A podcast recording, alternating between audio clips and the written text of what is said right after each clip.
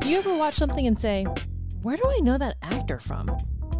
Are you tired of endless scrolling across the infinite streaming platforms? Do you want someone to just tell you in a kind of bossy yet non judgmental way what you should be watching? Then this podcast is for you. Welcome to EMDB TV Podcast. Today's episode, I'm joined by my good friend Dr. Laurie and my double cousin Michael, who, if you listen to the first four hours of content for this podcast, you know well who they are, so I won't go into further introduction. But I'm joined with them today because, in talking separately to each of them, I found that they had very different opinions about the latest show, Obi Wan Kenobi. So I brought both of them on to discuss their thoughts and feelings about it and about the Star Wars franchise overall. And also because I am pretty ambivalent about this show still. So I'm looking to be persuaded one way or another. So the question that we seek to answer through today's discussion is Is this show good or bad?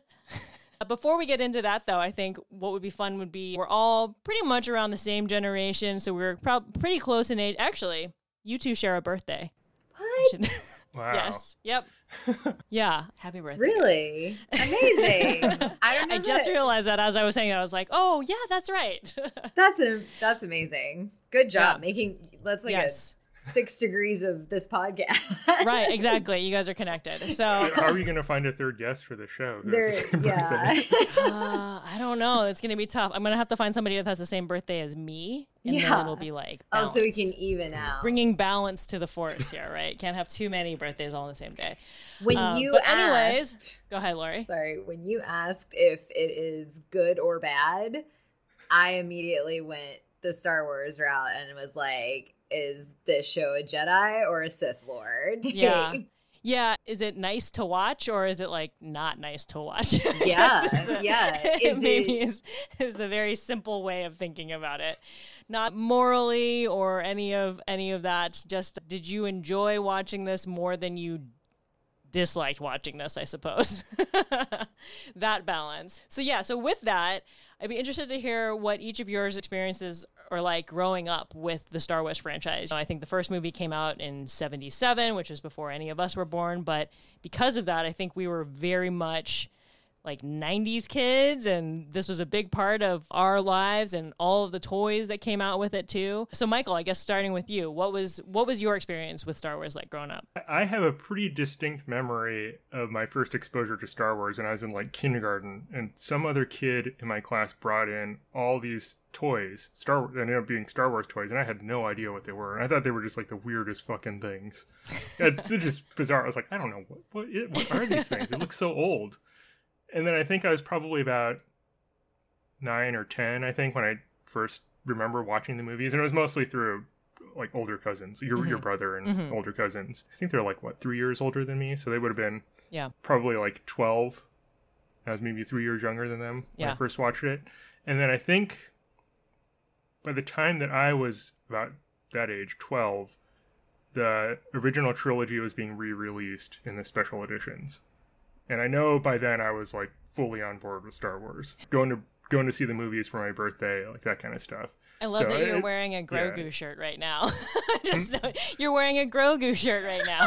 Yeah, noticed. the bootleg I Baby didn't Yoda notice. shirt on. yeah, yeah. I- I love Star Wars, obviously, and I have. I guess I have for a very long time. The weird thing, though, thinking about Star Wars as a franchise, is that the stuff that I like about it is mostly just the movies. Mhm. And like, when I was thinking about the show that we're about to talk about being a TV show, it's I've watched all the Disney Plus stuff, The mm-hmm. Mandalorian, the, Bo- the Boba Fett show, and then this. But then I, I, I guess I'd just forgotten. There's been like tons of cartoon stuff Oh, you know, for yes. the past like ten years that I Yep. just have not paid attention to.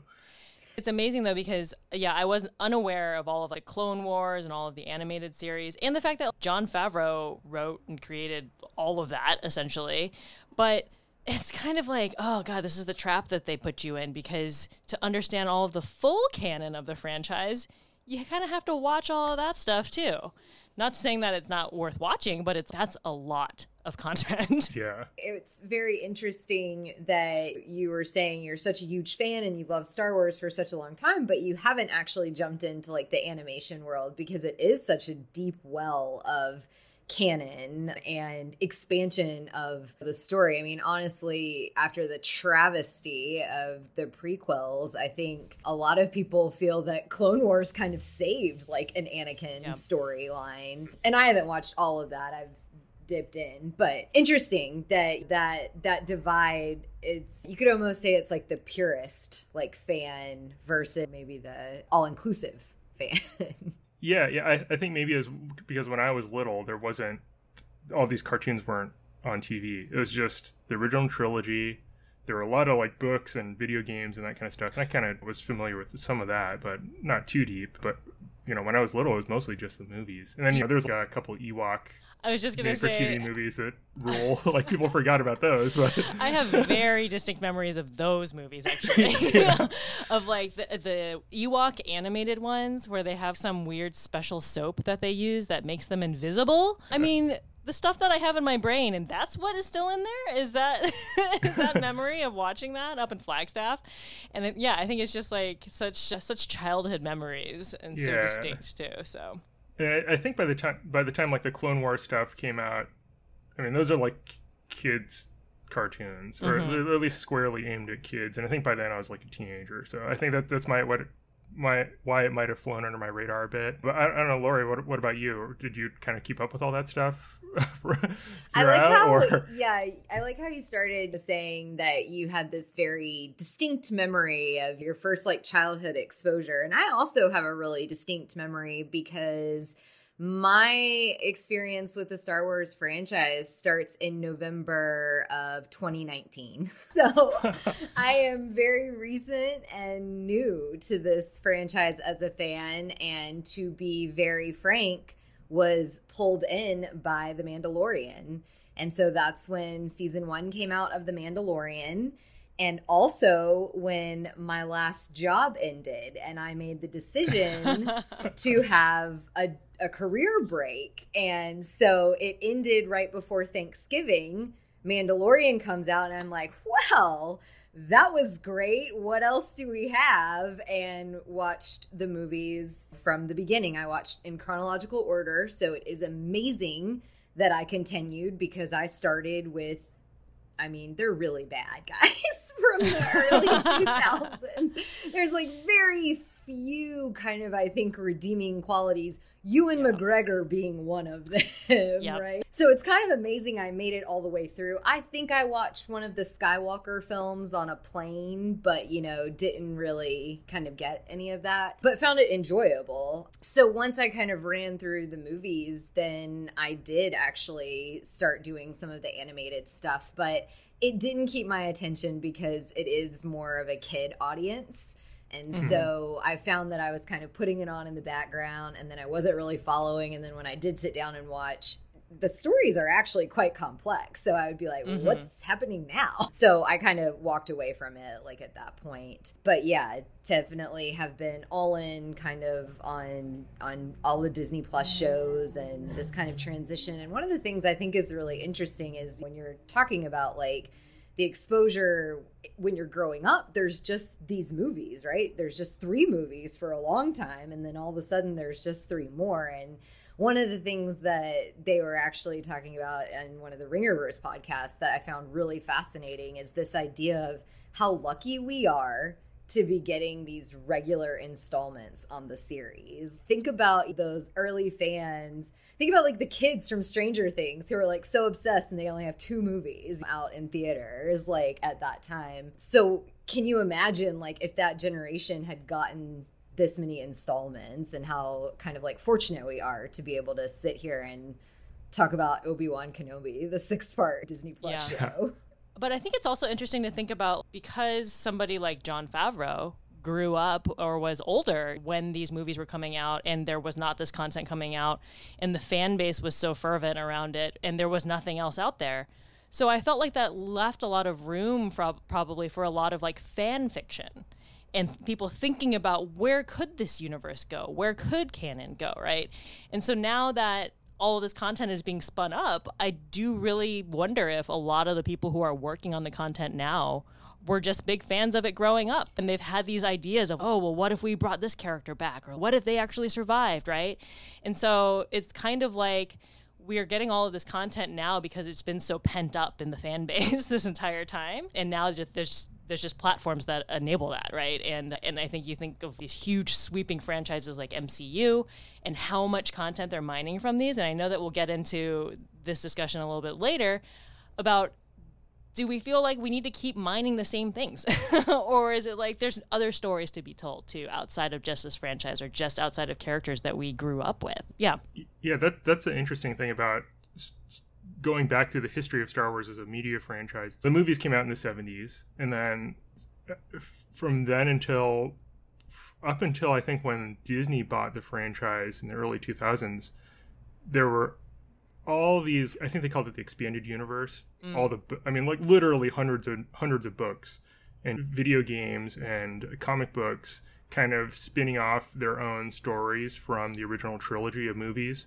and I, I, guess once the 90s comes around the, the, the prequels. So I, I, think that there was like a official levels of canon about how official things were or how authoritative they were to the central story about luke and leia and han mm-hmm. solo from the original trilogy. And I think for a really long time it was like the movies, the original trilogy and the prequels were like the top tier canon, and then there was all the ex- ex- expanded universe stuff below that, and then I, th- I think there might have been some other non non canon, more like fan fiction kind of mm-hmm. stuff. And then when Disney bought the franchise, I think it was like 2004 or something, they basically retconned the entire Star Wars universe and said, okay, from now on, the only things that are canon are the movies and the Clone Wars TV series, and that's it. Everything else is just pure fantasy. Like it has nothing yeah. to do with the stories that we're going to be telling from now on. So I think they really did consolidate it once it got in Disney's hands. And I think for pretty obvious commercializing reasons, where it's like we need control over this as a product going forward. But but it is the kind of thing where it's there were people who were working under the license the umbrella of, of Star Wars as a franchise, writing these stories that had really nothing to do with the original trilogy, and that stuff was considered official to some degree for a very long time. And I think now, I mean, there's there still is a lot of those kinds of novelizations and spin-offs and things, but it's it's very very focused on. To me, it seems like on the on the movies and the TV stuff going forward. So. Mm-hmm. Yeah. Yeah, and how are both of you feeling about the sort of what's looking like the path forward, anyways, for the franchise? It, it, there's a couple more of these series that are coming out that are still throwbacks to existing characters. I think the newest Star Wars movie that is Taika Waititi associated with that one, right? I think that one mm-hmm. is supposed to expand oh. the canon, right? I know, yeah. right? It's all of the things that you love, Laurie. I mean, it's supposed to come out next year. Wow. yeah. Okay. Y'all, that I mean, I don't even know. We're living in a great time. We're so lucky to be alive right now. this is this is the one good thing we've got.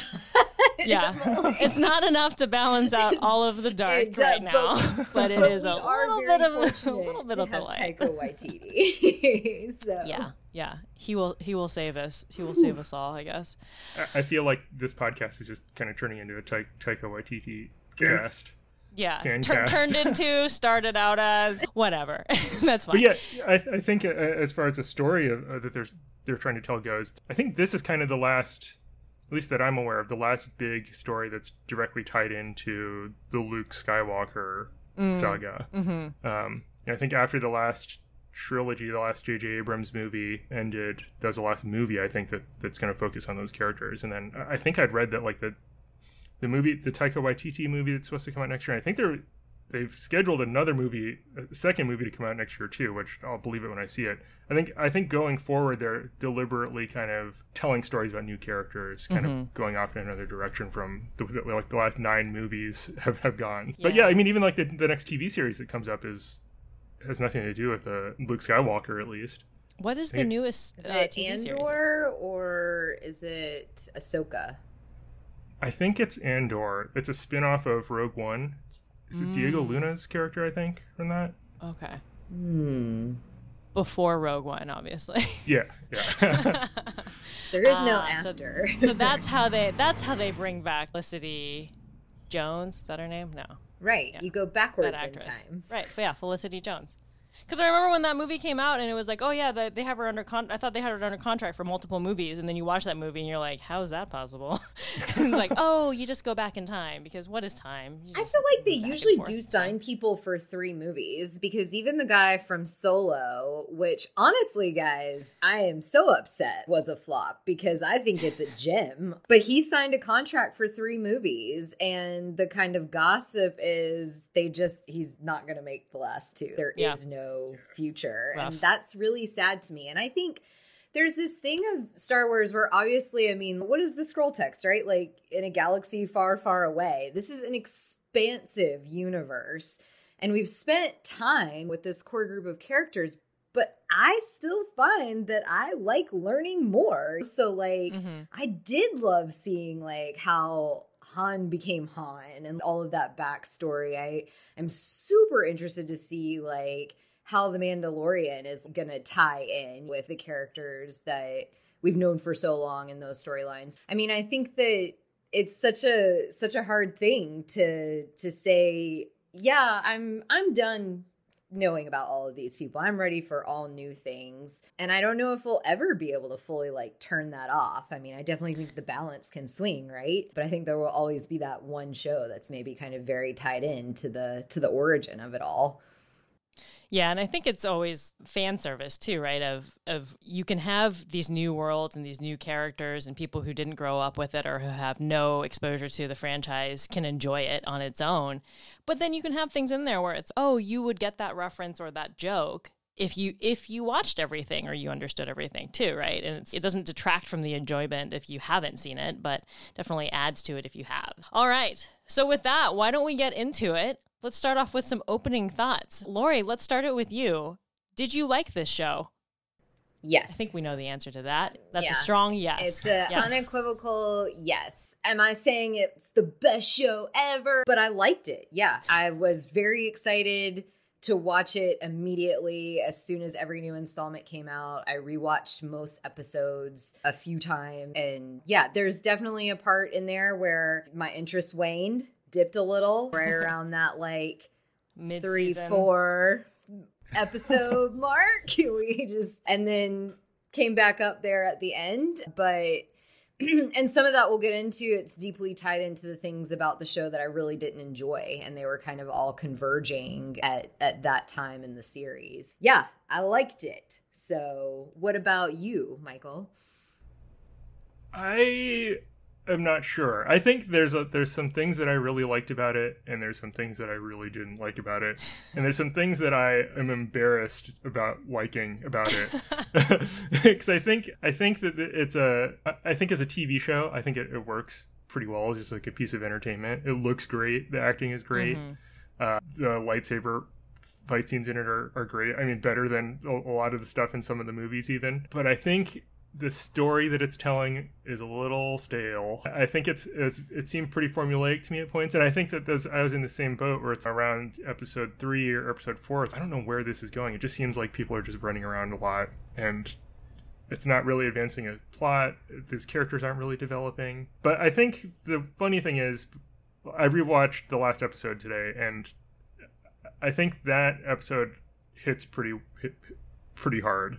Like it, it's it's good. By that point, like I'm I'm kind of on board with what it's doing. It's as a as a mini series, as a Star Wars mini series. I think it's hitting all the right notes, and I kind of realize that my problems with it are more uh, kind of looking at it as a, a, a commodity. What's Yeah. the purpose of this? I don't know Yep. why they're telling this this story of all things other than to maybe reinforce a legacy, reinforce a franchise, or just sell people on whatever's coming up next. I, I think I, I think I've gotten kind of pessimistic having been exposed to so much content. It's like, how come this all can't be A plus, grade A, great content? It's what's the purpose of this existing if it's not if you're not putting your heart into it 100% to try and make a good piece of narrative story media like what's the what's the ulterior motive here i think that's the thing that bothered me most it has i mean it has nothing to do with like the mechanics of the show itself no, I think that's a fair criticism though, and I've I've heard that from a few different places that ultimately what does this story matter?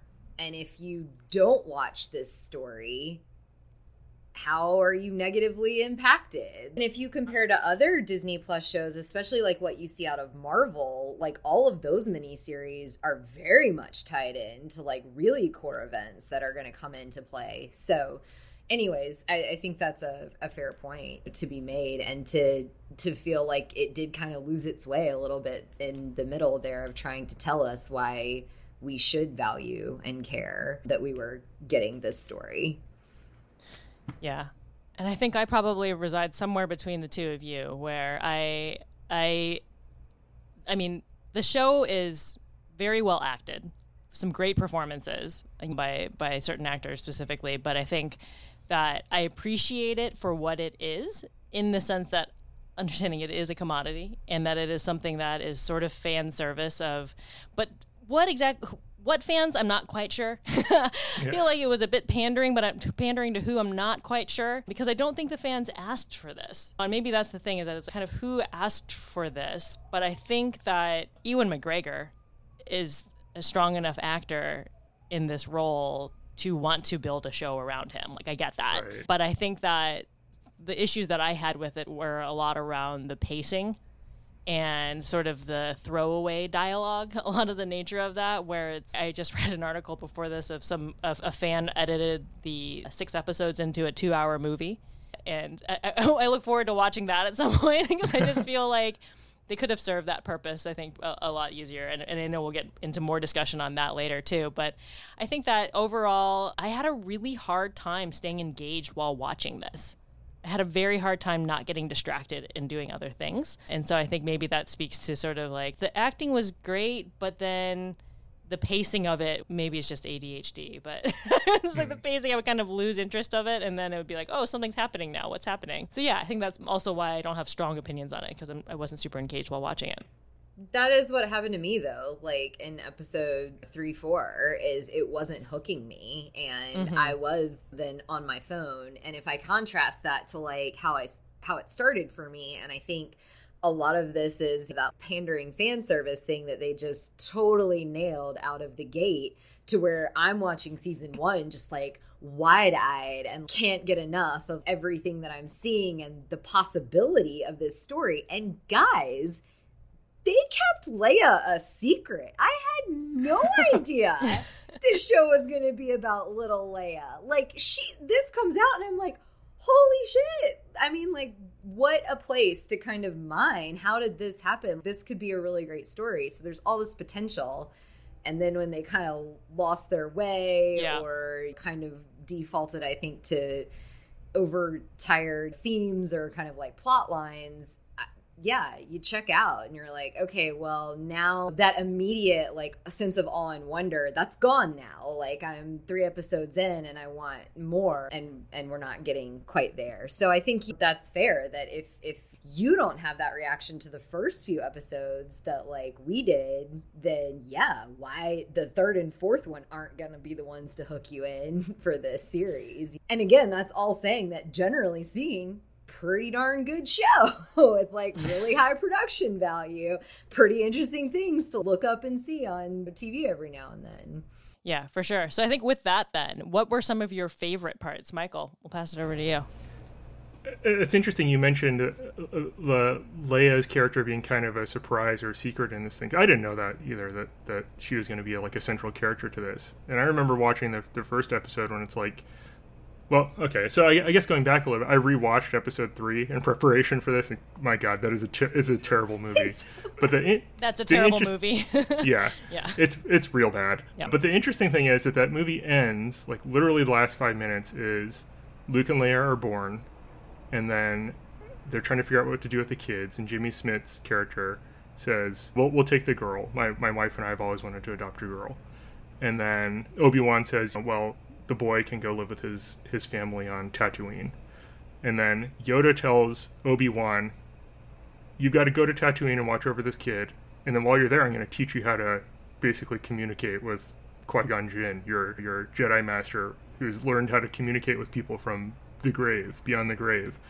And all that stuff happens in the show, right? So, I mean, when, when it, the show starts and it's Obi Wan in the desert by himself, looking at this kid through a pair of binoculars, and it's oh shit, it's it's Luke Skywalker. Oh, that's cool.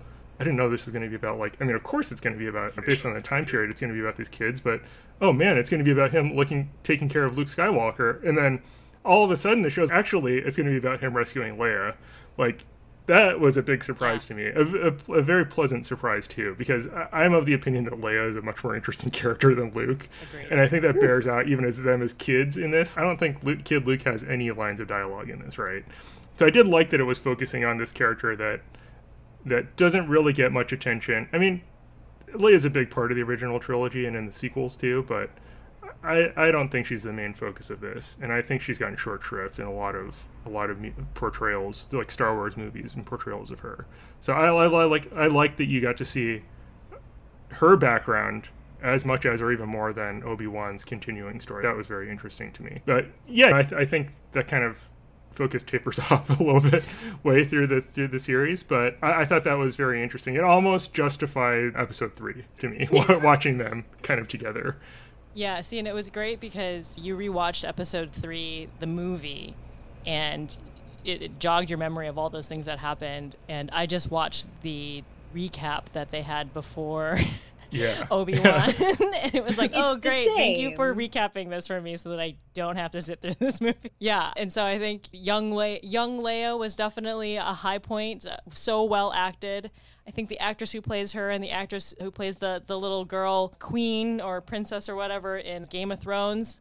I would watch a show with both of mm-hmm. them, like as sisters or something. But yeah, I think that young Leia was definitely a twist, and I think it was Interesting that they brought Luke back at the end too, where they kind of made it about them. So, Laurie, when you were talking about how I, I, I definitely lost interest in episodes three and four, but episode one, I think, was probably my favorite in a lot of ways because because it was sort of reintroducing me to the feelings of watching something Star Wars related. Mm-hmm. And and I think it was like the humor in that was really something that I, I forgot about. And in in particular, when the Inquisitors are landing in I don't even know what planet is in the beginning, but all the people are scattering.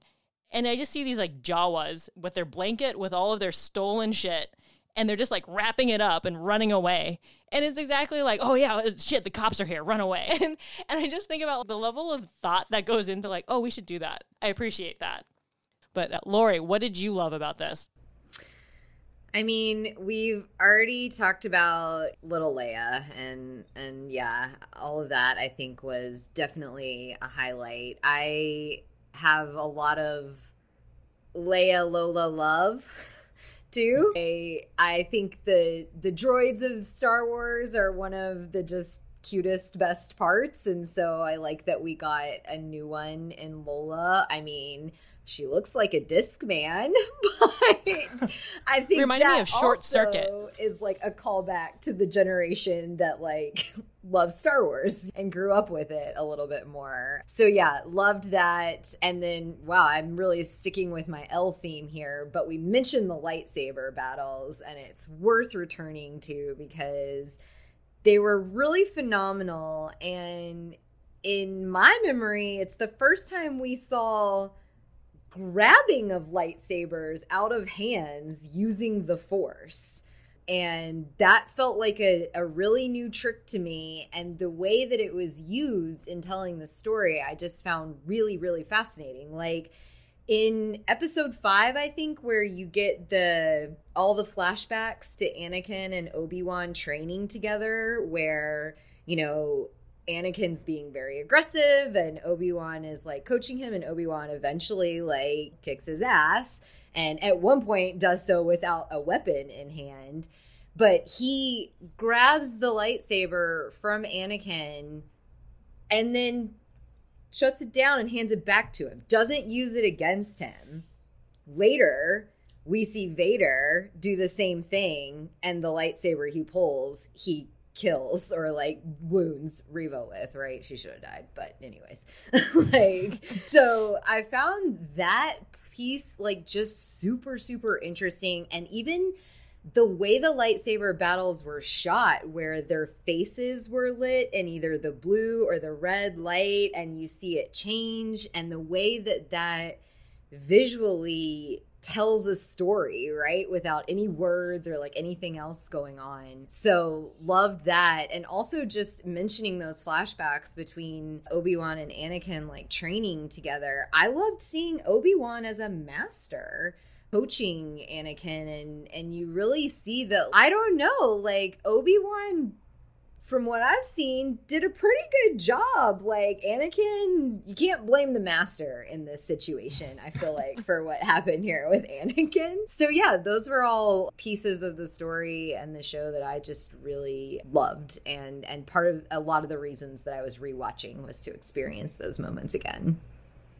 Yeah, I had a thought about the lightsaber thing after he stabs Reva, and it's yeah, she should be dead. But then I was thinking, I was like, well, lightsabers are the perfect weapon to exist within this like Disney universe because there's no blood, right? Everything gets cauterized when you when you use a lightsaber. But then at the same time, if you stab somebody with with it, it gets cauterized. So is that why she doesn't die? I don't know. Qui Gon, I mean, oh, like Qui Gon yeah. and Obi Wan were off pretty easily here. and, and then I'm also like watching this, and it's like all these Jedi's are like fighting off these stormtroopers or whatever, and then they like use a little blaster, and it's like get shot once, and then they're dead. And it's really Jedi's? Like, I guess they're not bulletproof or whatever, or blaster proof, but it seems like stormtroopers at least have armor that protects them enough from that. So the technology exists. so it's like, why don't they just? I get that you you have the force and everything, but you can also the force protect yourself with other stuff.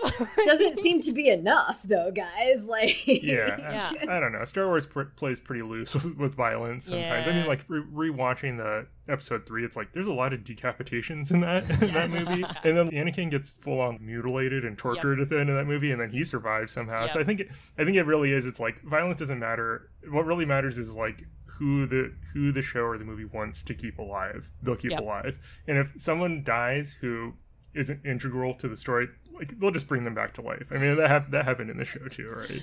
Worst yeah. case, they'll do half like robot or mechanical body parts, and yeah, that was used like, a lot in Boba uh, Fett. Was it like Fennec? Fennec yeah, Shand, Fennec. right? In Mandalorian. It's, oh yeah, she died, right? Nope, she's back. Yeah, because we, we went, okay. she now has a metal abdomen. All right. Well, that was things that we liked and kind of things that we didn't like, I guess. Any other things that stood out to you that, that you just really disliked? Yeah, I, I gotta talk about. I gotta talk about third sister like Reva here because that storyline was absolute trash Agreed. and pretty much almost disrespectful to Moses that that's what they wrote for her.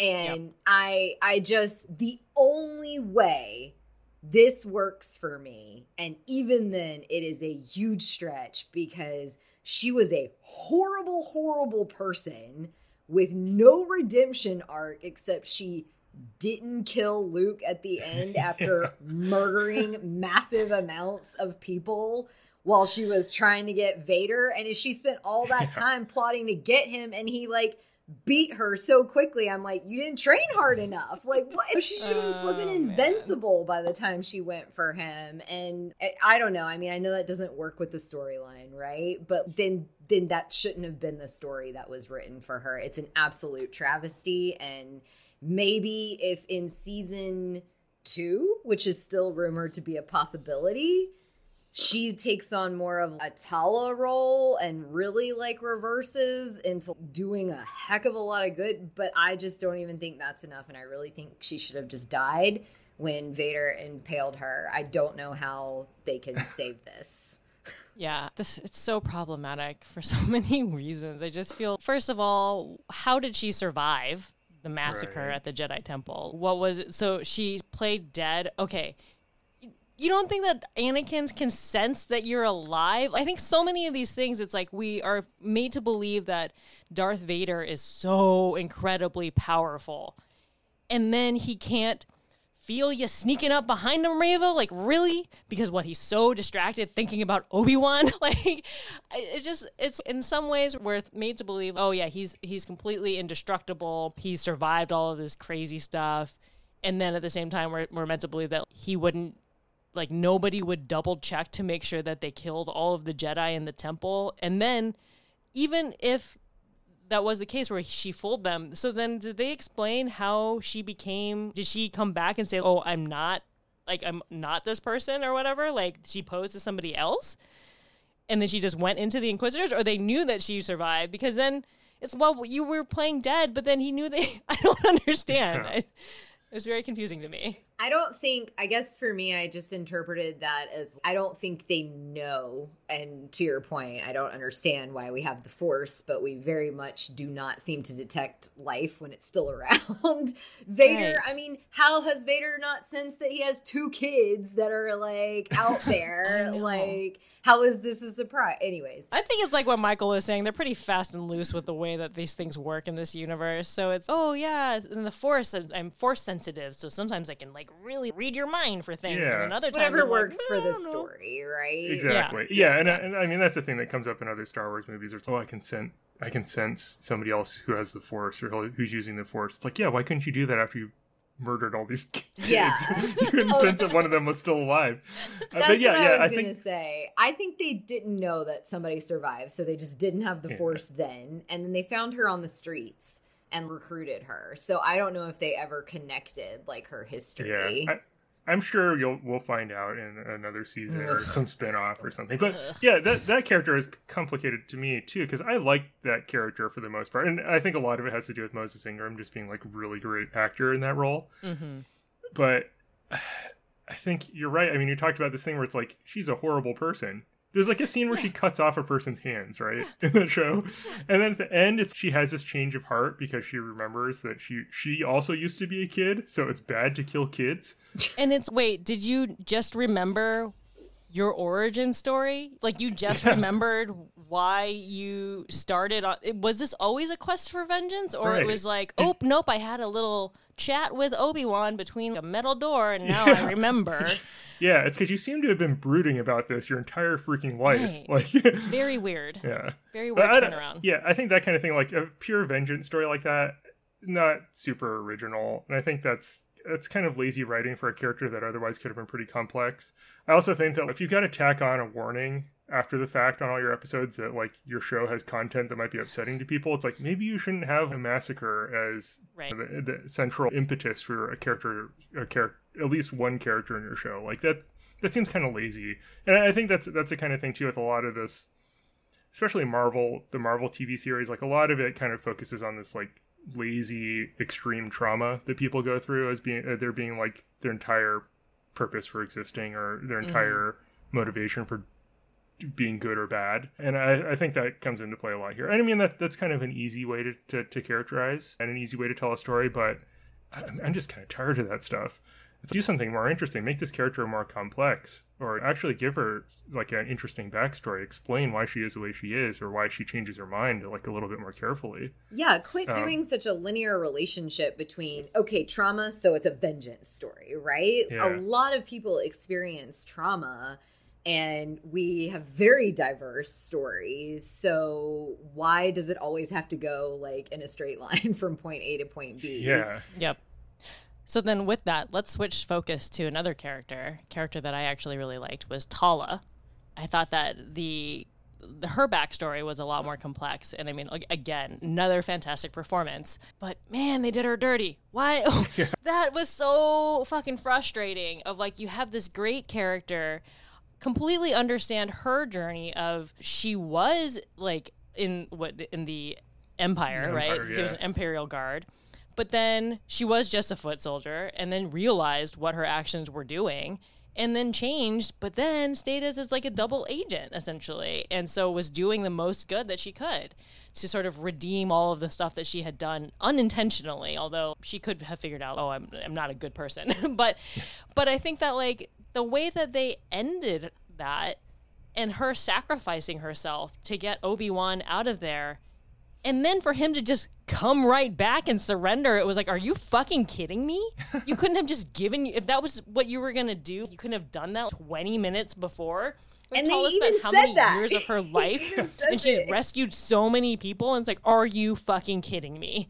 But Yeah, that's yeah. exactly what Roken says. He's but but Tala just died and you want to go Right. back. and as he's asking it, I'm like, Yeah, exactly. This is a half baked plan, buddy. Yeah. Yeah, I mean, it is the kind of thing too where it's, this character is cool, it has an interesting backstory. It's like an interesting character, and an- another great actor too in that role. But it's like, why do you have to kill off this character? Is it just so you, it's you have to introduce more sad stuff to motivate character another character to continue leaving or to, to, to take action at the expense of another character that people like? Like that that doesn't make sense to me as a storytelling decision.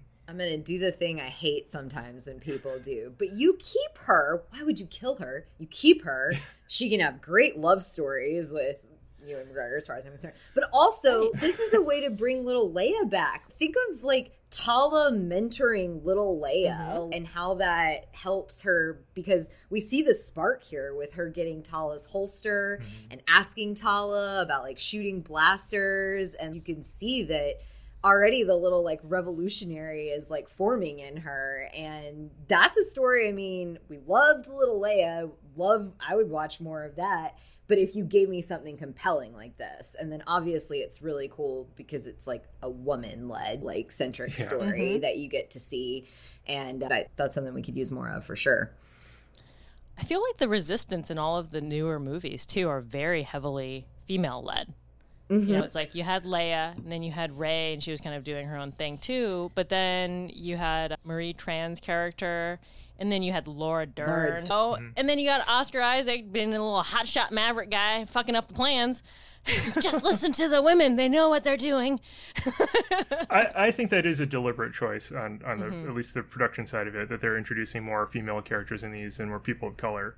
A- And I, I know I think at, at times it does feel a little heavy-handed, like that Boba Fett show. I, I jokingly sometimes refer to that as like the woke Star Wars show.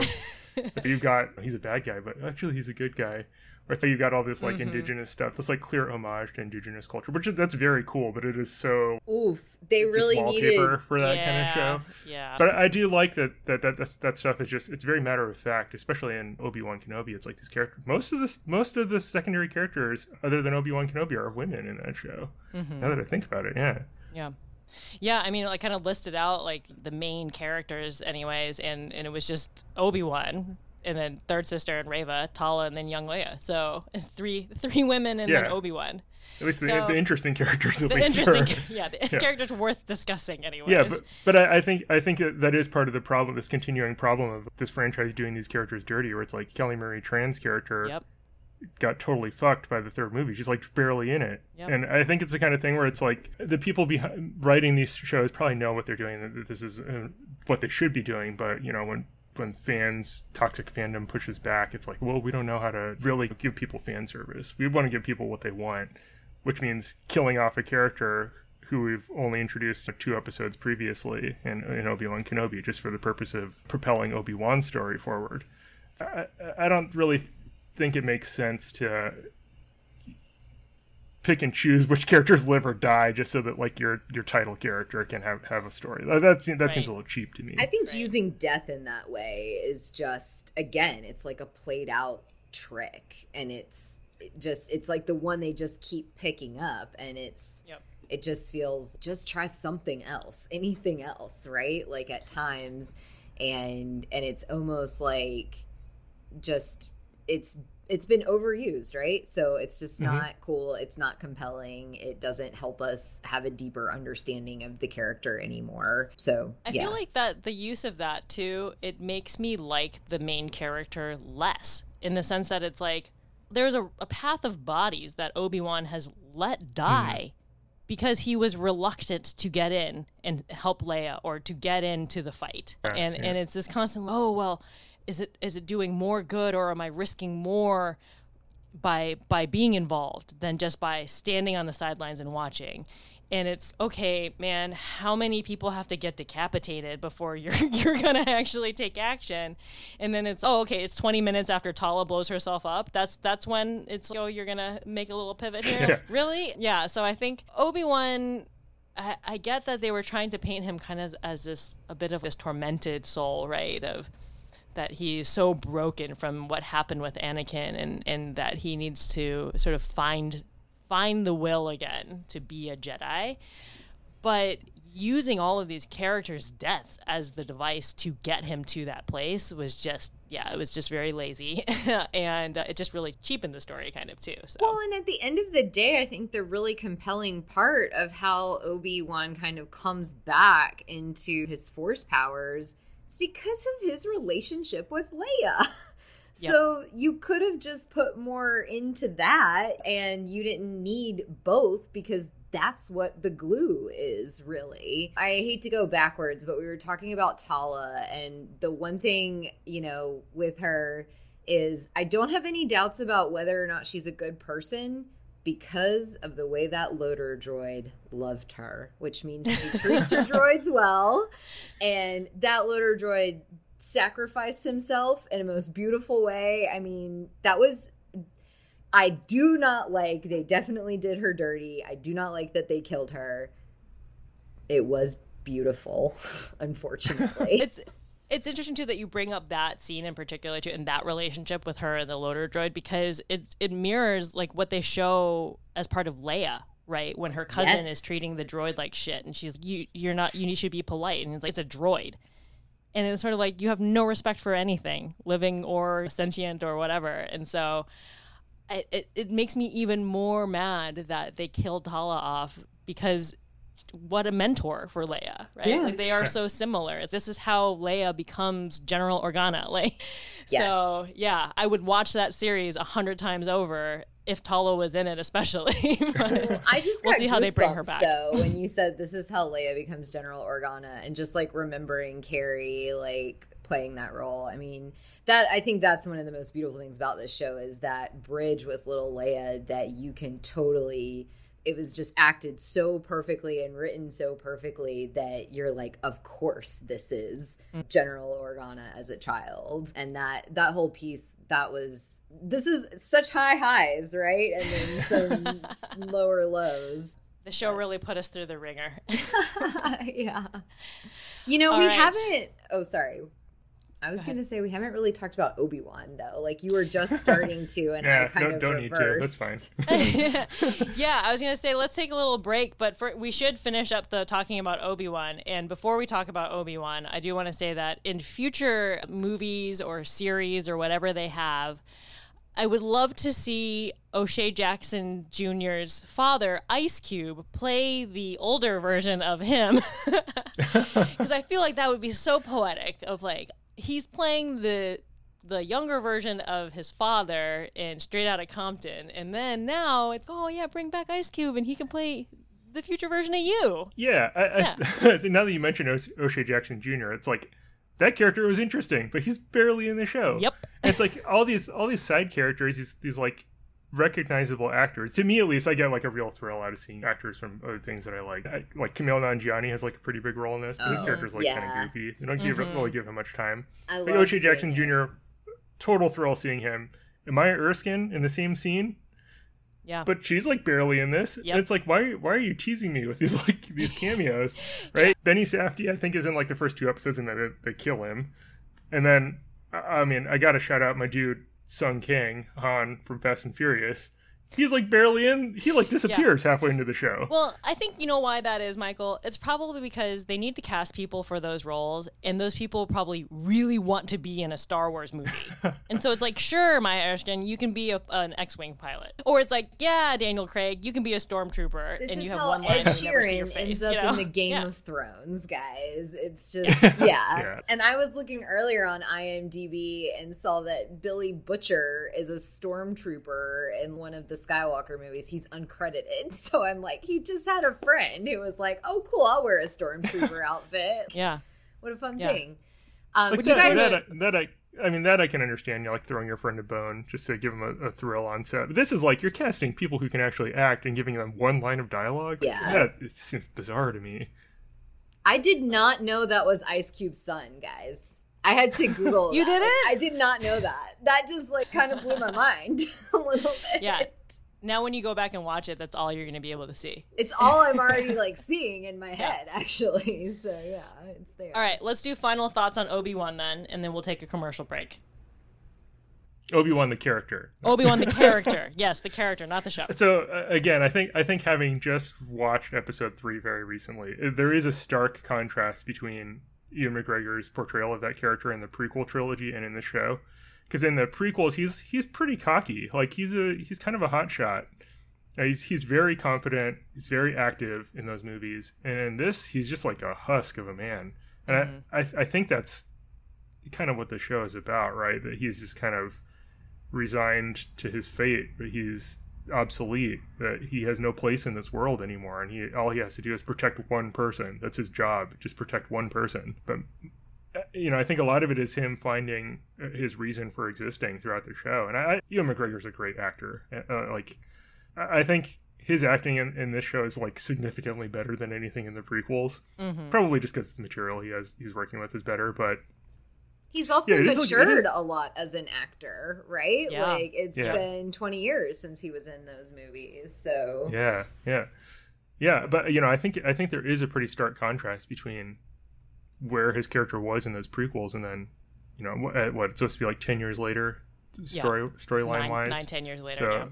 And I think that change is, is pretty pretty apparent from at least his portrayal of that character. So I, I, I liked it again, it's the kind of thing where it's like, did I need to see this? Yeah. I don't know. I don't really need to see like the connecting thread between Ewan McGregor Obi Wan and Alec Alec Guinness Obi Wan. Like that's not a necessary thing. I didn't feel like that was missing in my in my life, but I, I think it was.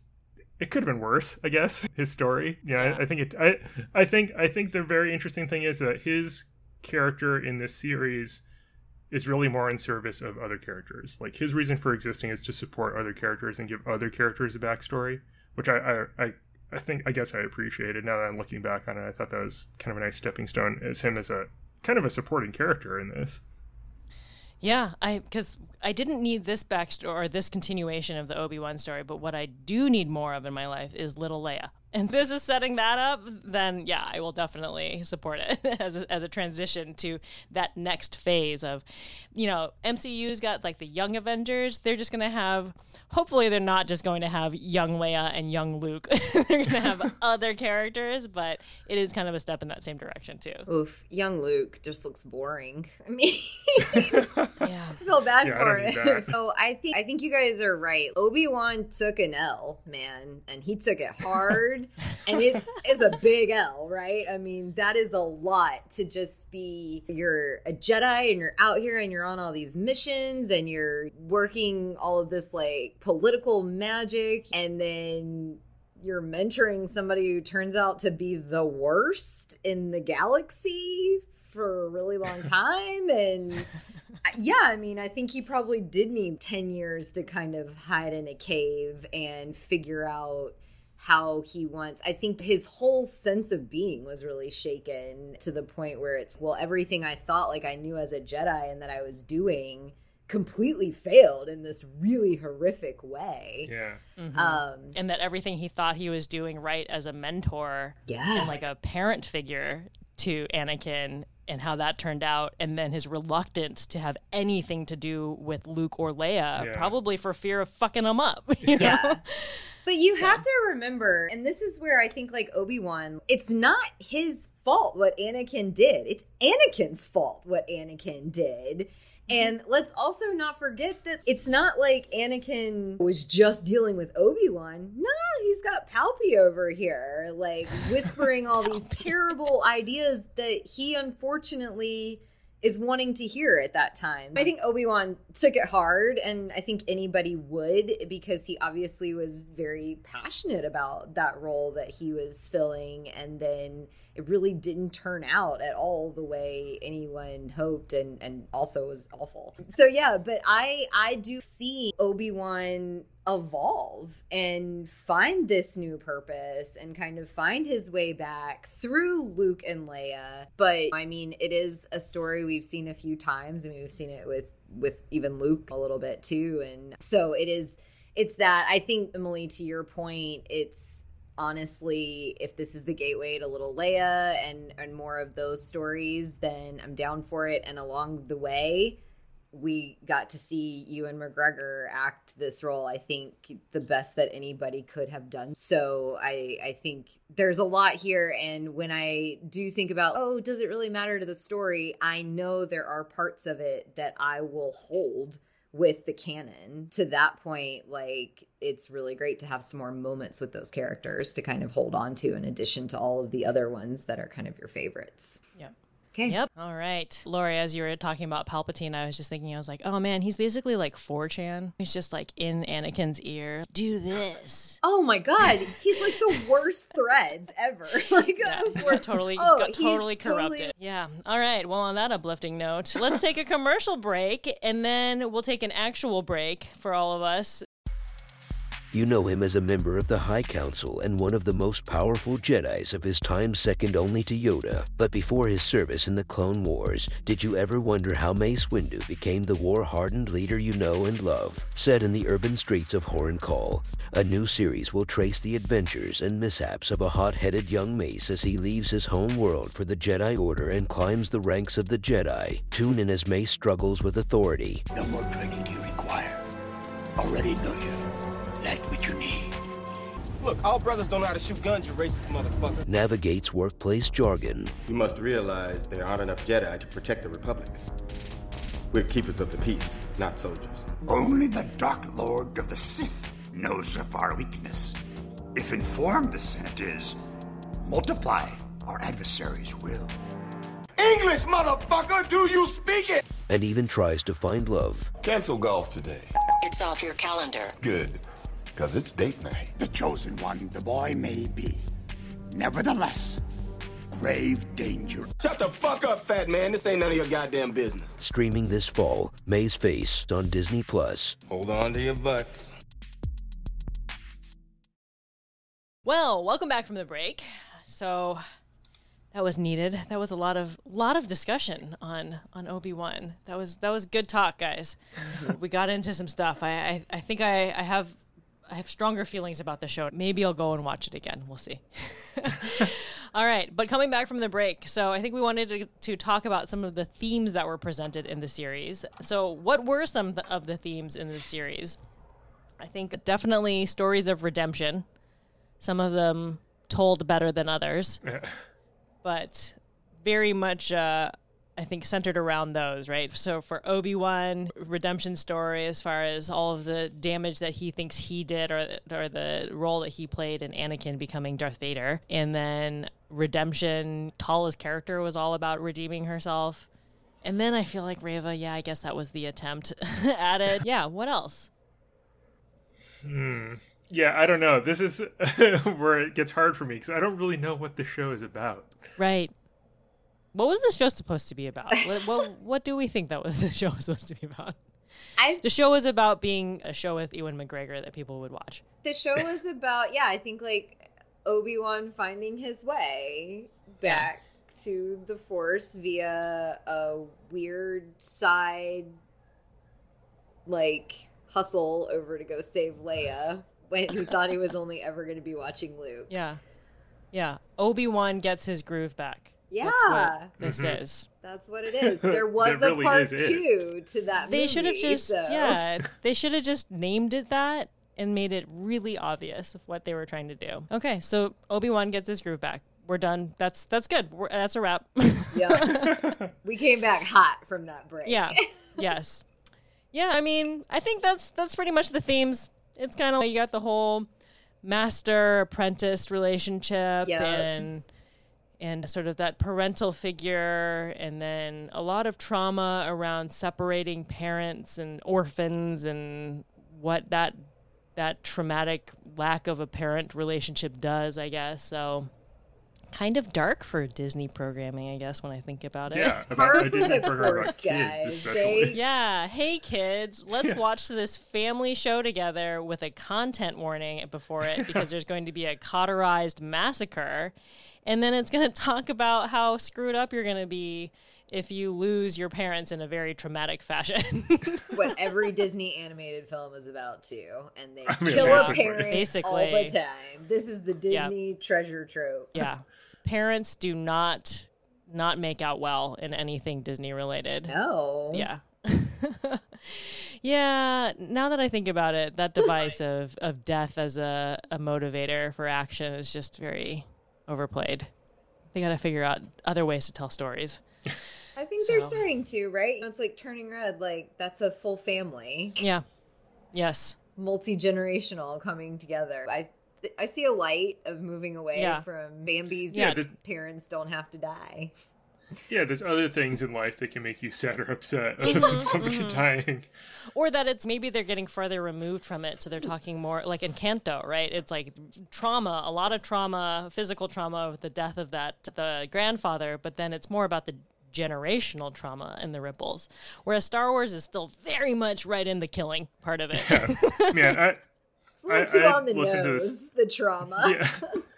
So speaking of Encanto, and I think that that's an interesting comparison between Encanto and this show, or like any other Star Wars thing, or literally any other media on, on television now. I'd listened to this interview, this podcast, where there's some critic talking about Encanto and how he didn't like Encanto because it didn't have a clear villain in it. And that's the kind of thing mm-hmm. where I heard that and I was like, why would any story, even a story about like right versus wrong, good versus evil, need a villain in it? Yeah. Like you don't need somebody to be actively harming you or to be a clear antagonist to you to have conflict in your life. The thing about Right. the villain is then you resort to the storyline of, oh, well, now we have to kill the villain. And so then Right. Right. as watchers, you start rooting for, well, they've got to kill this person or take them out. So then that makes me feel icky. That's not Mhm. what I want to root for in the story. So yeah, it's it's a dangerous expression. It, it's always like uh, when there's a villain, it's like they either need to get taken out, and then you have mixed feelings about that, right? But then they can't get taken out by the hero because then that turns them into the villain, then, right? So it's, but then it's not like they have qualms of necessarily about murdering other people along the way. No. And then if Right. they take the villain out, they're probably going to bring the villain back. Somehow the villain survives Yeah. and Right. then moves into super villain. I mean, guys, the story Yeah. is played, so Yeah. I think Star Wars and I mean MCU and just anything Disney related, it definitely toes the line between trying to make make it clear that really the villain is imperialism, right? Where it's it's literally the empire, right? And it's these these institutions and these military complexes. But they kind of dance around it. There's yeah, no, no, no, no, no. It's actually this one person. It's just this one person. They they just choked a guy with the force, so you see that he's evil. It's clear cut. Don't think any more about This it is- and buy this action figure. love love that you're saying that because this is exactly what I was thinking about earlier when we were talking about Vader and like how where where does Vader's power come from right now? I mean, let's think about it. He's missing limbs. He's working with animatronics. He can't breathe outside of his mask. Physically, not the best out there, and can and definitely can and was like bested. So his power is because he has this giant pyramid structure underneath him of all these people carrying out terrible events. So there's all of these terrible events that he, as a people manager, you get to take credit for everything everyone under you does. So Yeah. it's really interesting because the power that Vader has at this stage is not something he's like physically able to execute on. He's built it. He's built an engine to do it for him. As you're saying this, Laurie, I'm just I I had the image of Trump running up the I mean, walking up the I stairs. Yeah. to the balcony when he had COVID is flashing through my head of just and he gets up to the top and he's like super winded. And it's- yep, it's the power structure of everybody underneath him Yeah. that is doing his bidding that is keeping him in power. yeah. Absolutely, yeah. Two two points on that. I think George Lucas is like on record as saying that the original movie is just an allegory for the Vietnam War, and that the mm. Empire is the United States. Mm-hmm. so I mean that that checks out. The other thing too, it's I don't want to give Episode three too much credit because I still think that's a terrible movie, but there's a point in that in that movie where when Mace Windu dies and Palpatine kills him. And he's he's I think he tells Anakin, "You're not going to tell anybody about this." It's like, there's no way you can convince people that I'm the bad guy because I've got the entire Senate in my mm-hmm. pocket, mm-hmm. and it's just like per- perfect perfect summation of at least American politics, where it doesn't Yeah. matter if you have any power at all. It's like as long as people agree with you, that's more powerful than anything else. That's As long as you've got like you know the Yeah. the me- the mech the mechanism for wielding power, you don't actually need to have the power yourself. Yeah. the real evil is yeah definitely that you can get people to do that and it's almost like we were talking about viv wood emily and it's Oh yeah. when they're that smart that they're pulling the strings in that way like when you tell anybody they're not gonna believe you you're in that's not gonna work it's dang that is that's a power move to just be able to like say that out and be like nah i come on Yeah. i'm winning Yeah, like try it. Try Yeah, it. I dare sure. you. Yeah. whatever. Try it. I mm-hmm. mean, that's pretty insane. But when people do start saying things, and as we've seen, it can start to chip away at it. Mm-hmm. so everybody stay vigilant is what we're saying.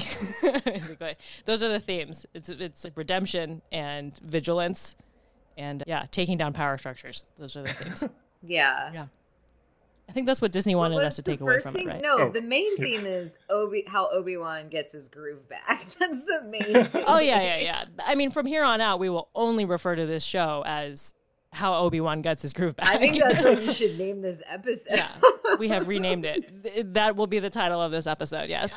that's a that's a weird thing about this show about being about Obi Wan getting his groove back. It's for what purpose though? yeah. What's All he he- gonna do now? Yeah, just look at uh, Luke.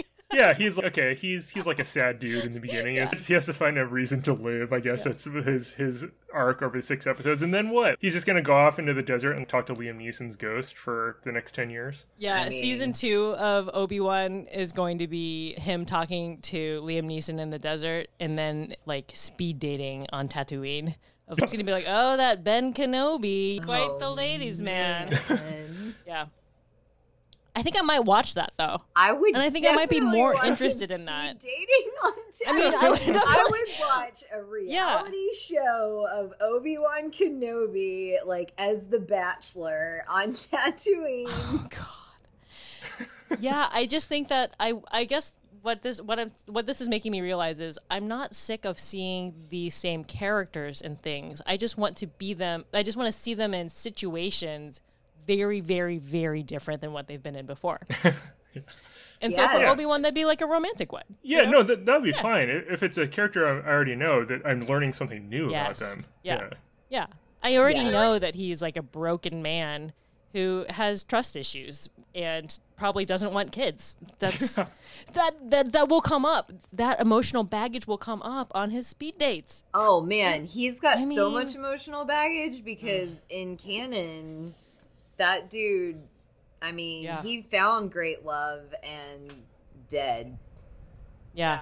So Yeah. Disney Disney Plus, if you want if you want me to workshop this for you, I will do that for We've money. got a pitch for you. I've got a pitch for you. I've got a commodity to sell you. we Obi-Wan we should be pitching for show. free on this. yeah. Yeah, yeah. We're, we are pitching for free right now. Mm-hmm. Man. okay, so those were the themes: him getting his groove back, redemption, vengeance, power structures, the usual, the usual for Star Wars. yeah. yeah. Let's talk about the production because I think that one thing that we can all agree on, I think that anybody can agree on, is that the production value of all of these Star Wars series that are coming out and these movies are just excellent because they have these huge budgets now. You look at a, a trash movie like episode one through three and just how technology has moved since then and it's it's amazing. I think some of the things that they're doing and I think a lot of the technology is what has helped with making the lightsaber battles so much more effective and so much more dynamic too. What did you guys think of the production value though and the use of the special effects? I think, I mean, Star Wars actually as a franchise might be better at world building than storytelling. And mhm. so I think that that is one of the strengths is this has always been a very well developed visual world. And there's always so much attention to detail. I mean, you mentioned like the Jawas earlier, but like every scene has something in the background to follow that kind of enriches your understanding of what this culture is like with all of these different species interacting. And yeah, watching it and with the advancement of technology that only brings that more to life. And honestly, since now I have been to Disneyland and been to like the Star Wars section, that was my favorite part of Disneyland Mhm. because it's so immersive and and so anytime you get to return to that familiar world i think and when it's done in such a beautiful way i mean the production value is insane really for a tv show. It's going to be very interesting to see how the production value of the lord of the rings show is going to compare because that's supposed to be one of the like biggest biggest budgets right for like TV or streamer or whatever you want to call it. But anyways, I think this show is definitely up there in that top echelon and it shows and it only helps you like further fall in love with with that world that they've created. Yeah. Yeah, 100 I agree 100%. I think this show could have been significantly worse story-wise, character-wise, and I probably still would have watched it because mm-hmm. For me a lot of it is just like this familiarity with this world, the Star Wars world just like it, it is almost like a very sensory thing to me. It's the textures of their clothes and just like the way that the streets and the backdrops look and lightsabers and like pew pew spaceship stuff. But I think it is like a it's a world that I'm very familiar with and it, it seems very comfortable to me. And I think I think this show and like the other Disney Plus shows and then even the new movie, especially the new movies too. It's there's so much care into all the details of this being like a fully lived in place that I, it's easy for me to get lost in that. And I, th- I think your family and I, we all went to, to Disney World like right before pandemic too, or mm-hmm. Disneyland right before the mm-hmm. pandemic. And that Star Wars thing was like, it was pretty mind blowing to me because it's oh yeah, all this th- all the stuff I've seen on screen a 1000000 mm-hmm. times before. Oh, it's it's real. It feels even more real than it does on screen. But I think I think it is the same kind of thing, just like this this textures and the sounds and just the sense of being in a, a place that's completely different, but somehow familiar. I mean, it's something that I've lived with for since I was a kid, right? Yeah. I, I think a lot of that too, getting to the production on this too, it's like a lot of that has to do with technology catching up very fast. Like episode again, hate to go back to episode three, it's still a bad movie, but that movie looks like trash. And like this I wouldn't be surprised if the budget on those prequels was like astronomically higher than an, Yeah. an entire season of, of one of these Disney Plus shows. And It's I watched crazy this though because at the same time of the prequels, weren't there other movies that were really well done that you don't look back on with such like, how is this so cheesy? Like kind Yeah. of vibes. I think it's a thing where it's like late 90s, mid late 90s, the technology in the prequel movies was like too cutting edge. Yeah. I think it was a little bit untested Yeah. at that point. I think it was like Laurie. I think going back to your comment of, I think you hit the nail on the head of the Star Wars world is so much. They are so much better about world building versus storytelling, and I feel like in the the prequel movies, they were too reliant on CGI because it was like, look at this new technology that we have, and we have this big budget to be able to do it. So when they didn't really put the care and attention into that world building like they had in the originals because it was all analog and like puppetry and all this stuff. And then in the newer versions where it's like they have the mix still of that analog and that digital and CGI, the storytelling still has some to be desired, but I think in yeah, in the prequels it was like lacking in both areas. And so that's probably why those suffered so badly because it was like, okay, you're not holding me with the storyline because the storyline is or like the dialogue the, is garbage. But then also you're not hooking me with just like feeling immersed in this world either. What do we think the real issue is that Star Wars has with storytelling? Is it that too many different people have told the story? Is it that it wasn't? I mean, look, George Lucas was writing it like in the original movies. How weird is it that Luke and Leia had a very weird sexual chemistry, like for Yeah. two movies, and then oh, they're brother and sister now. So Yeah, Just not forget weird at all. all That's my answer to that guys. Si- question. siblings are siblings are dating. yes, No, I, I've got some thoughts on this. I think it comes down to it being like your premise. The premise of your entire universe is this very black and white, good versus evil kind of dichotomy, which it's hard to break out of that mold. And, and I think too, it's especially the movie that everybody loves, A New Hope. It's this like pretty worn down, at least by now, worn down like hero's journey story, where there's not a lot of room to innovate on that, and there's not a lot of room for representation in that either. So I think I think that's where a lot of the problems stem from, is that the sor- the source material for this entire franchise to begin with was kind of tired. It wasn't really doing anything new. I think it was just doing it in a is doing it well, but I don't think it was really doing anything new. And I think it's hard for people to break out of that mold or innovate or do new things or new interesting things from, from that point. Because a lot of it seems like people trying to respect this legacy, this history of the story that people love so much, and and Mm-hmm. rightfully, I think it's a good story. It's a it's a worthwhile story to tell. But I think it's you know, what almost fifty years later. It's like, where do you go from here? But if it's such a good story and it's not a complete story by any means, Right. right? So why when we branch out to different parts of the timeline that we haven't seen that story told, does it have to be the same story that's told? With the same kind of cast of characters, right? With Every trilogy, it, it's Yeah. formulaic. And why? Why, if we have all of these advances in technology, we also have advances in writing ability. We can't get better writers. Emily, what are you saying? Yeah, I was gonna say this is when it becomes a, a Taika Waititi fan cast again mm. because I'm I think I'm very excited to see what he does with the this franchise with his movie or series or whatever it is because looking at the MCU as an as a comparison, right? Of just kind of like the scope and scale of it and similar fan bases but very different still where I think that they have the they fall into the trap too of like very tired storytelling. But then when Thor Ragnarok came out, Oh man. and it was like right out of the gate, it was like this movie is very different than any other Marvel movie. And not being such a purist of oh Marvel movies, I appreciate uh, it's again I appreciate Marvel movies for what they are as a commodity, and some of them are better than others. But with Ragnarok, it's at least they were doing something different. And and so I think that that was I'm so that I'm and, and then when he started di- directing some of the episodes, I think of Mandalorian also it was like, oh, okay, the, the comedy in these feel very different than past Star Wars or past MCU movies. And so I think that felt a little bit fresh. But as Did far he? as I like know what the he actual plots are, I have no idea though. What? I didn't know he directed some of The Mandalorian. I Really? think like the pilot and the season finale. I think he mm-hmm. directed, and I mean he's in it too. So Yeah. as a voice. Yeah.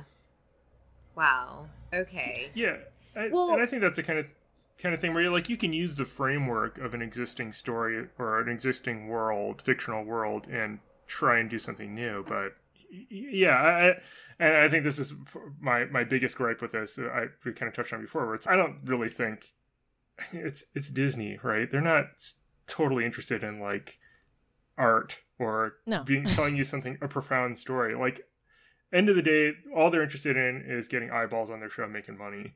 And I think the easiest, easiest and quickest way to do that is tell you a story you've already heard before. Yeah, but also look at where I think the real success has come from. And I think if we look at Obi-Wan in the same light as like Boba Fett and The Mandalorian, right?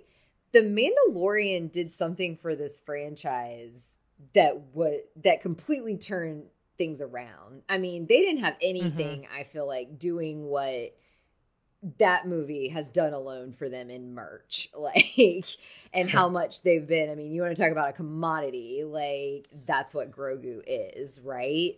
And and i don't think but also if you look at that and like the writing and like what Jon Favreau has done those shows are bringing people in because there is something fresh and new in those stories. So let's not act like we have to recycle a Star Wars story to be successful because we've already shown that we can be wildly successful and entertaining not recreating the wheel here again and truly innovating with some really talented people in the field. So that to me is is almost the disappointing part because I've seen I've seen Yeah. the other side of Yeah. this. Yeah.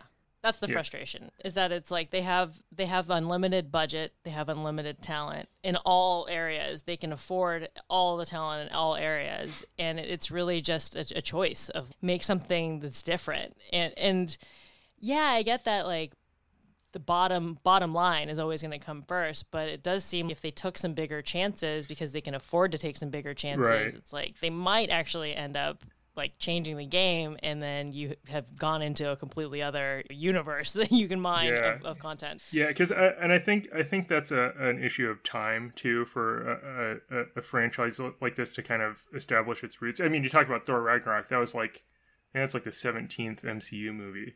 I think by that point, I mean, it was after.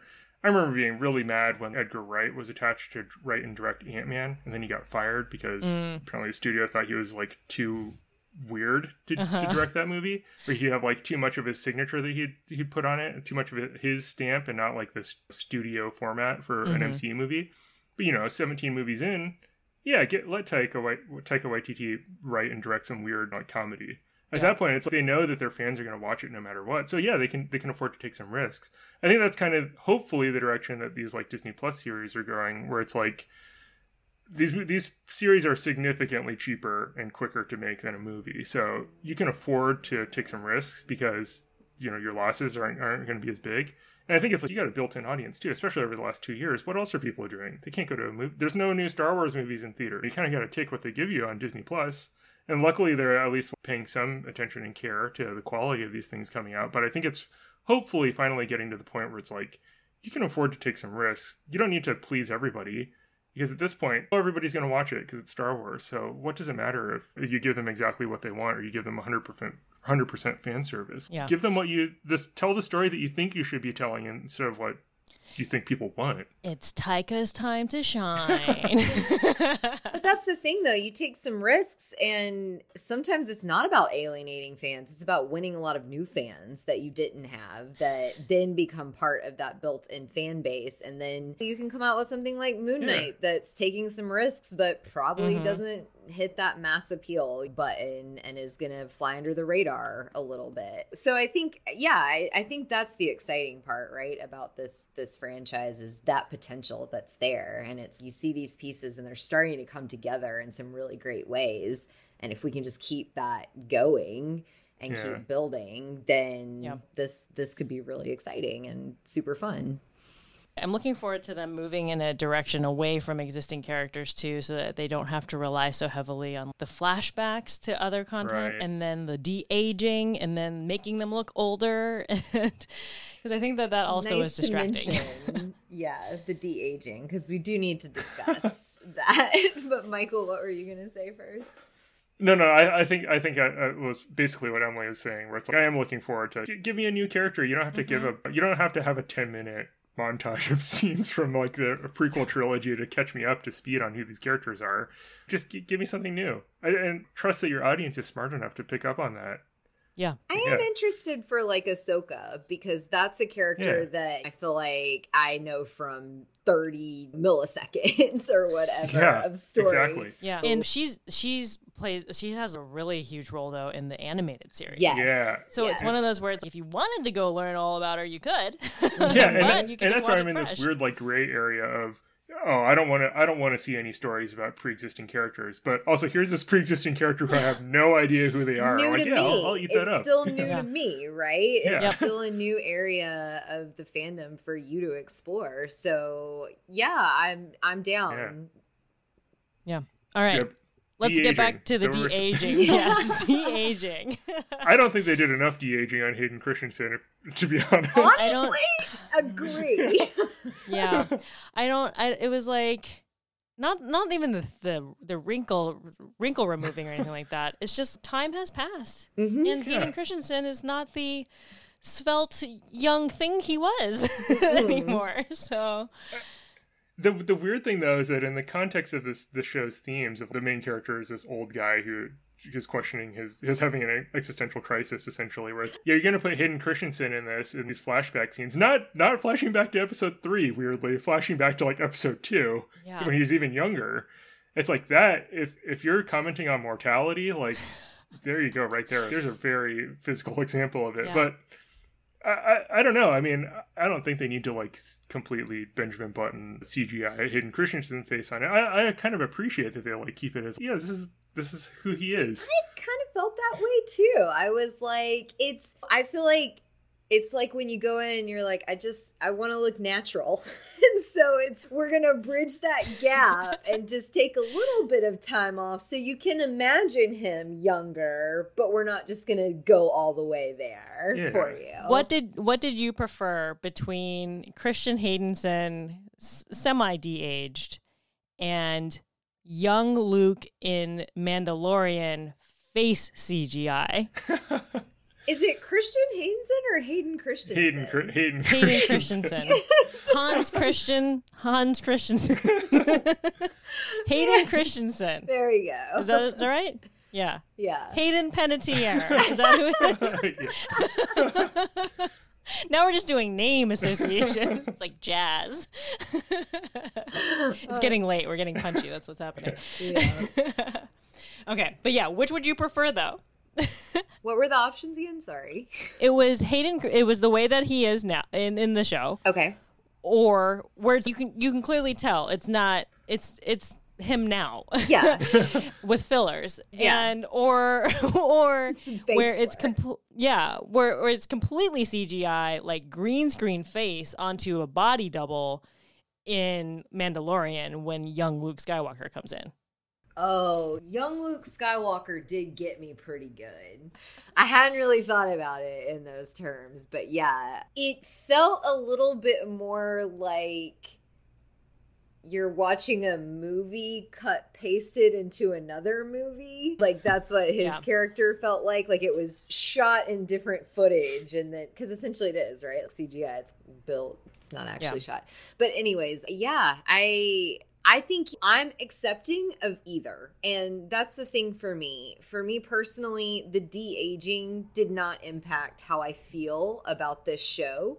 So if that's the mechanism they want to use in Kenobi and then we get CGI young Luke and other things or that's okay with me. Both worked for me in in each show. And I don't know that since they didn't fail, like I have a strong preference that I would want it the other way. I think uh, what Michael was saying before, if it's a, if it's a commentary on the passage of time and mortality, I felt like I appreciate that they didn't do the face CGI and instead had Hayden Christensen actually in it because, I mean, talk about redemption stories, like him. His return to acting in this, basically, and that his key sort of just disappeared after episode He three because you think about how much everybody hated that movie, and can you imagine being him? That's got to be so fucking tough.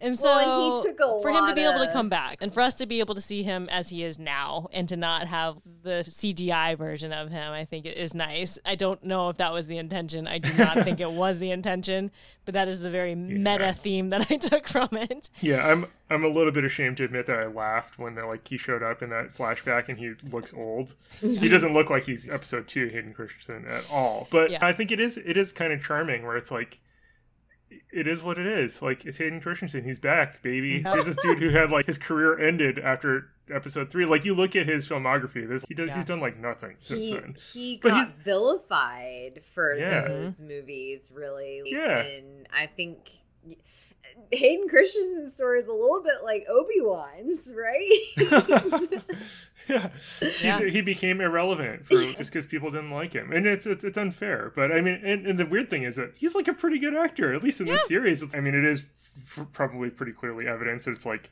it was just bad directing and the prequel. he it But wasn't know, his fault yeah, he's, and he not should a, have he's not a bad allowed. actor. He's and he's he's still a handsome dude. Like Mm-hmm. why why de him? Why CGI that? I think to me it's more more troublesome when it's you've got a, an actor who's just fully fucking dead. Who you're yeah, and it's a totally CGI. hologram. Like yeah. I, I mean, they did that a little bit with Carrie Fisher, and and that's kind of a they were kind of in a hard place on a lot of that stuff too because her death was so sudden. But I remember in Rogue One, there's a scene where you got Peter Cushing from the original movie back in 1977, and it's just like a fully CGI dude who looks like him. weird. Like it's it's weird when they do stuff like that. And at that point, it's like, why don't you just recast it? Right. Like, and this brings a- up, uh, yeah, that always brings up weird questions to me of just like, who owns, they own the likeness, but do they own him as an actor? Yeah, it's it's Like, strange. Yeah. And it's it's a it's a kind of thing where it's like you got to trust your audience if they can understand this is the same character as even though it's a different actor. yeah. Yeah, I think that is maybe that's why these these things that we've been talking about throughout this series is just it's very frustrating because it feels like they should think that their audience is more intelligent. Yeah, but and I- that we want to see something like a Yeah. little riskier and a little different. Right. And, yeah. But I think for the purposes of Obi Wan Kenobi as a TV series being so close in actual time to like the prequel movies, I, I think it does make sense to bring all these actors back. Yeah. You know, because it's like Hayden Christensen comes back.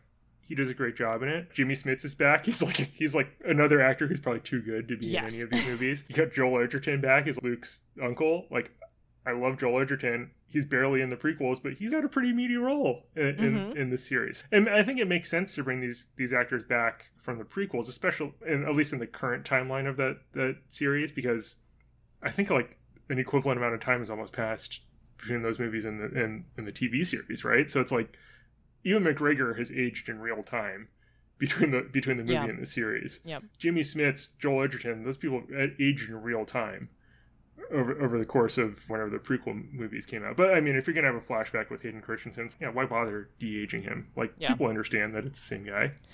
I wonder too if part of it was that most of the series you're not going to see Hayden's face because Yeah. as mm-hmm. Vader that's covered and so I do wonder if there was a part of of him and maybe the show and and part of kind of his redemption story that was a little tied to well then let's not also do a full CGI face like we're bringing Yeah. Hayden back so let's we're You know bringing him weird, back though? to show him I read something that so the in the originals he did not play Vader inside the Vader suit. Like he wasn't physically in that suit. Yeah. Right. And then it was it's not even his voice anyways. But they made the choice that in this series in a lot of scenes it actually was Hayden Christensen in the suit. mm-hmm. And it actually complicated things because the actor who originally played Darth Vader was like six foot six. Yeah. And Hayden Christensen is only six feet tall. only And so I think they had to like shoot it differently, and then like in comparison to other actors, they had to change the perspective and like probably stand on a box or something like that. Yeah. But it's like that was a weird choice because it's not like you're going to see or hear him when he's in the suit. So why do you need to have him in there? maybe he wanted it Maybe he wanted the Yeah. full experience. yeah I- I don't know It's it's weird because I don't remember much of Hayden Christensen's performance in o- the Obi Wan Kenobi series as being like a very physical performance. So Mm-hmm. what's the point of having him in the suit? But hell, if it's a guy who lived this character, at least the younger version of this character for years, acting it out, it's like maybe he knows something about this character that we don't. Uh, like I, I I appreciate them giving him a chance to embody that character physically Mhm. even if it doesn't like really come across on screen. And I think that part of the problem with that too is like Darth Vader is just such a physically iconic character. It doesn't really matter who's acting uh, underneath that costume. It's like as long as it's a dude with a mask and the cape and the, the black suit. That's Yep. that's really all you need to know uh, Uh, as far as figuring out who this guy is and what his his backstory is. I think less important than having a similar physical performance as like Chewbacca, having those actors be very similar, right, in their movements. All right. So, was that enough about de aging? yeah Okay, one more one more uh, question before we go into final thoughts on this. We talked about a little bit about how the the show, especially around episode three and four, it just seems like episode three, both the movie and episode three of the series, were a little bit rough. Huh? It's a lull. And Michael, I know that you had mentioned that this show was originally developed as a movie, and Yeah. then because of Solo, which was mentioned earlier, was So a flop. sad. Yes, that they pivoted and decided to make this into a series instead, right? Right. So, in your opinion, do you think that this would have been better or worse as a movie? I don't know. I think because the landscape of movies and cinema has changed so much in the past couple of years, I'm not sure if this is something that would have worked better necessarily as a movie. Yeah, you know, I think I think it is a thing. It was it was developed as one of these like anthology movies, right? These a, a Star Wars story. You got, you got like Rogue One, a Star Wars story, Solo, a Star Wars story, and I think this was supposed to be like Obi Wan Kenobi, a Star Wars story. But then when Solo, apparently people didn't like that movie for some reason. I think that movie's good, but I guess that movie lost a lot of money, so they were like, yeah, we can't release any more movies, like spin-off movies. So we'll just readapt it into a TV series. And I, I think it got to the point too where it's all two seasons of Mandalorian and then this Boba Fett show. People love it, so easy fit to, to adapt it into a TV series. I don't know if it if it lasts is like a six episode series though and i think that's a, Yeah. the problem that we've all been having with this where it's like there's a point in the middle where it sags quite a bit and the weird thing is i looked at the the writing credits on on this tv series and i think it's like episodes one through three and episode four have teleplay credits from the writer Hossein Amini, who was actually originally attached to develop this into a movie.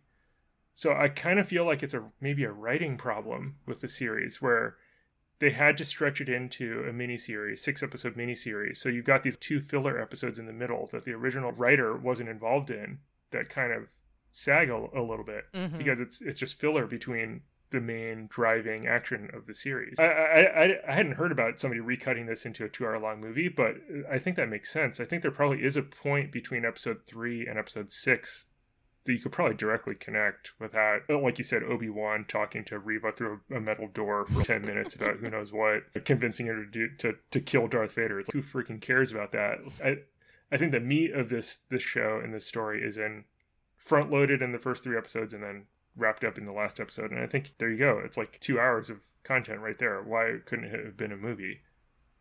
Yeah.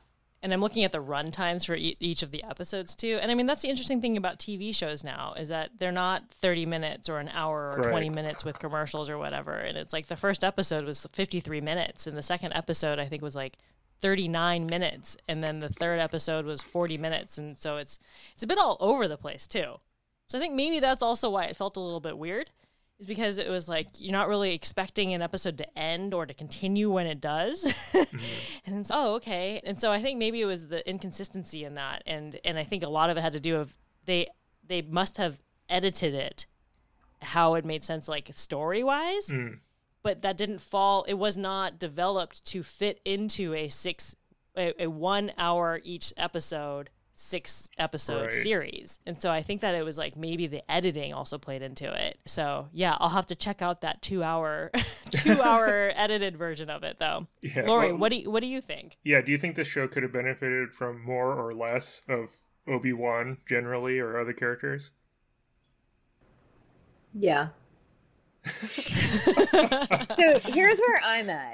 I yes, the show that we got, you could probably edit into a really powerful 2 hours. But if we had gotten the show that reaches its full potential because look, right now in my mind, The Boys is absolutely killing it.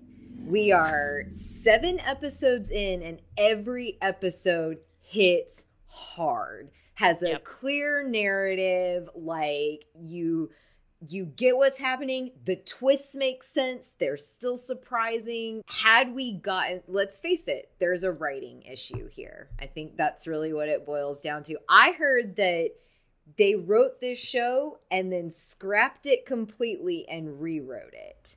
And yeah, it wouldn't surpri- wouldn't surprise me at it all. doesn't surprise even if that's not true it sounds like it could feels be like it. based on Yeah. what we got okay so i think that's the reality had we had somebody with a strong vision i mean look like mando not not as disjointed really strong episodes a really tight team that know what they're doing with that story so had we gotten the obi-wan that we deserve and that we're capable of creating, then hell yeah, I want six hours of it. I don't want two, that's not enough.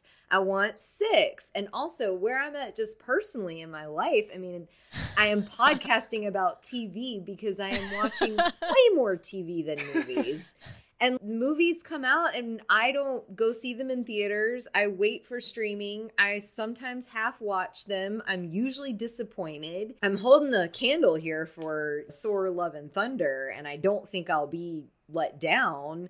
But you know where I'm at is I definitely want a TV show that that just is so much more accessible. I think so. So I I would have wanted this to have just been a powerful six hour show about Obi-Wan and and that would have been great. With the, with the show we got, yeah, you could probably edit it really smartly.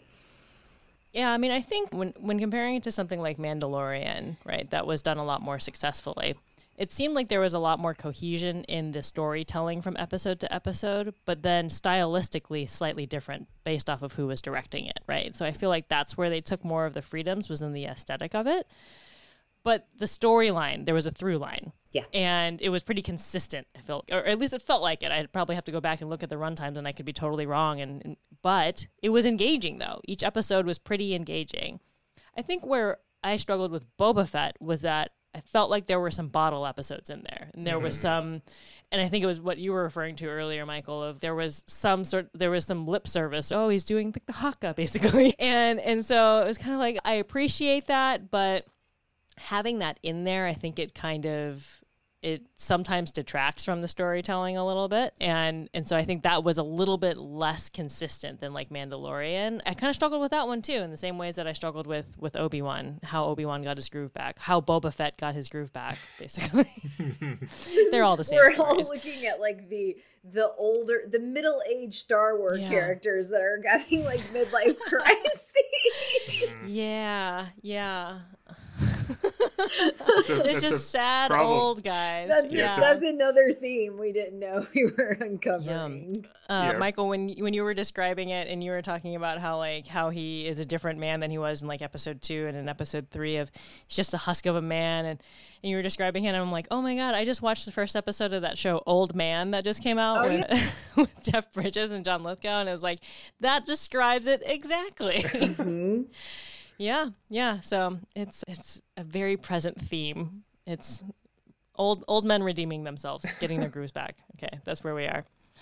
Okay, so I think we've decided that basically it could have maybe benefited from some editing, but it also definitely could have benefited from actually being created as a TV series and fully fleshed out for six good episodes, as Right. opposed to a mishmash of some somewhere in between, and probably about seven to eight hours of content chopped up into six parts, essentially. Yeah, yeah, like a two-hour movie stretched out into a six-episode miniseries. I'm not sure if that works super well, but yeah.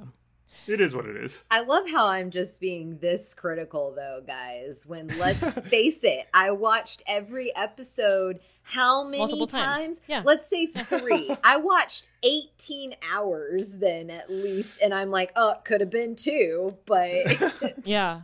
We, we will have talked about this for two hours. Yeah, we could have, we could have watched it a fourth time. we could watch it a fourth time. Yeah, so I think to wrap this part of it up, I think basically what we're saying is Disney, we're not mad. We're just disappointed. just feel like they've got such the potential to do such great things if they just really took some risks and got out of their comfort zones. And so I, I believe in I believe in you, Disney. I mm-hmm. think you're gonna get there.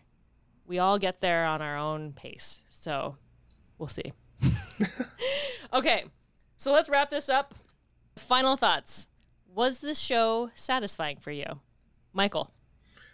I- I think at the end of the day, I mean, there was a point like episode four, episode five, where it's I don't understand this anymore. I was looking at my phone a lot, but I think by the season finale, series finale, hopefully, I don't know how they can do a season two of this, but by Dating, by the time dating. episode six wrapped and he's figured out Obi Wan's figured out his place in life, everybody's safe and sound. Okay, I, I can I can dig this. This is this feels like the Star Wars kind of story that I know and love at this point. I don't think it's great. I think it could have been better. I think you could have maybe not killed off a bunch of characters who people like. You could have yeah. given actors of color maybe bigger, more prominent roles in your show.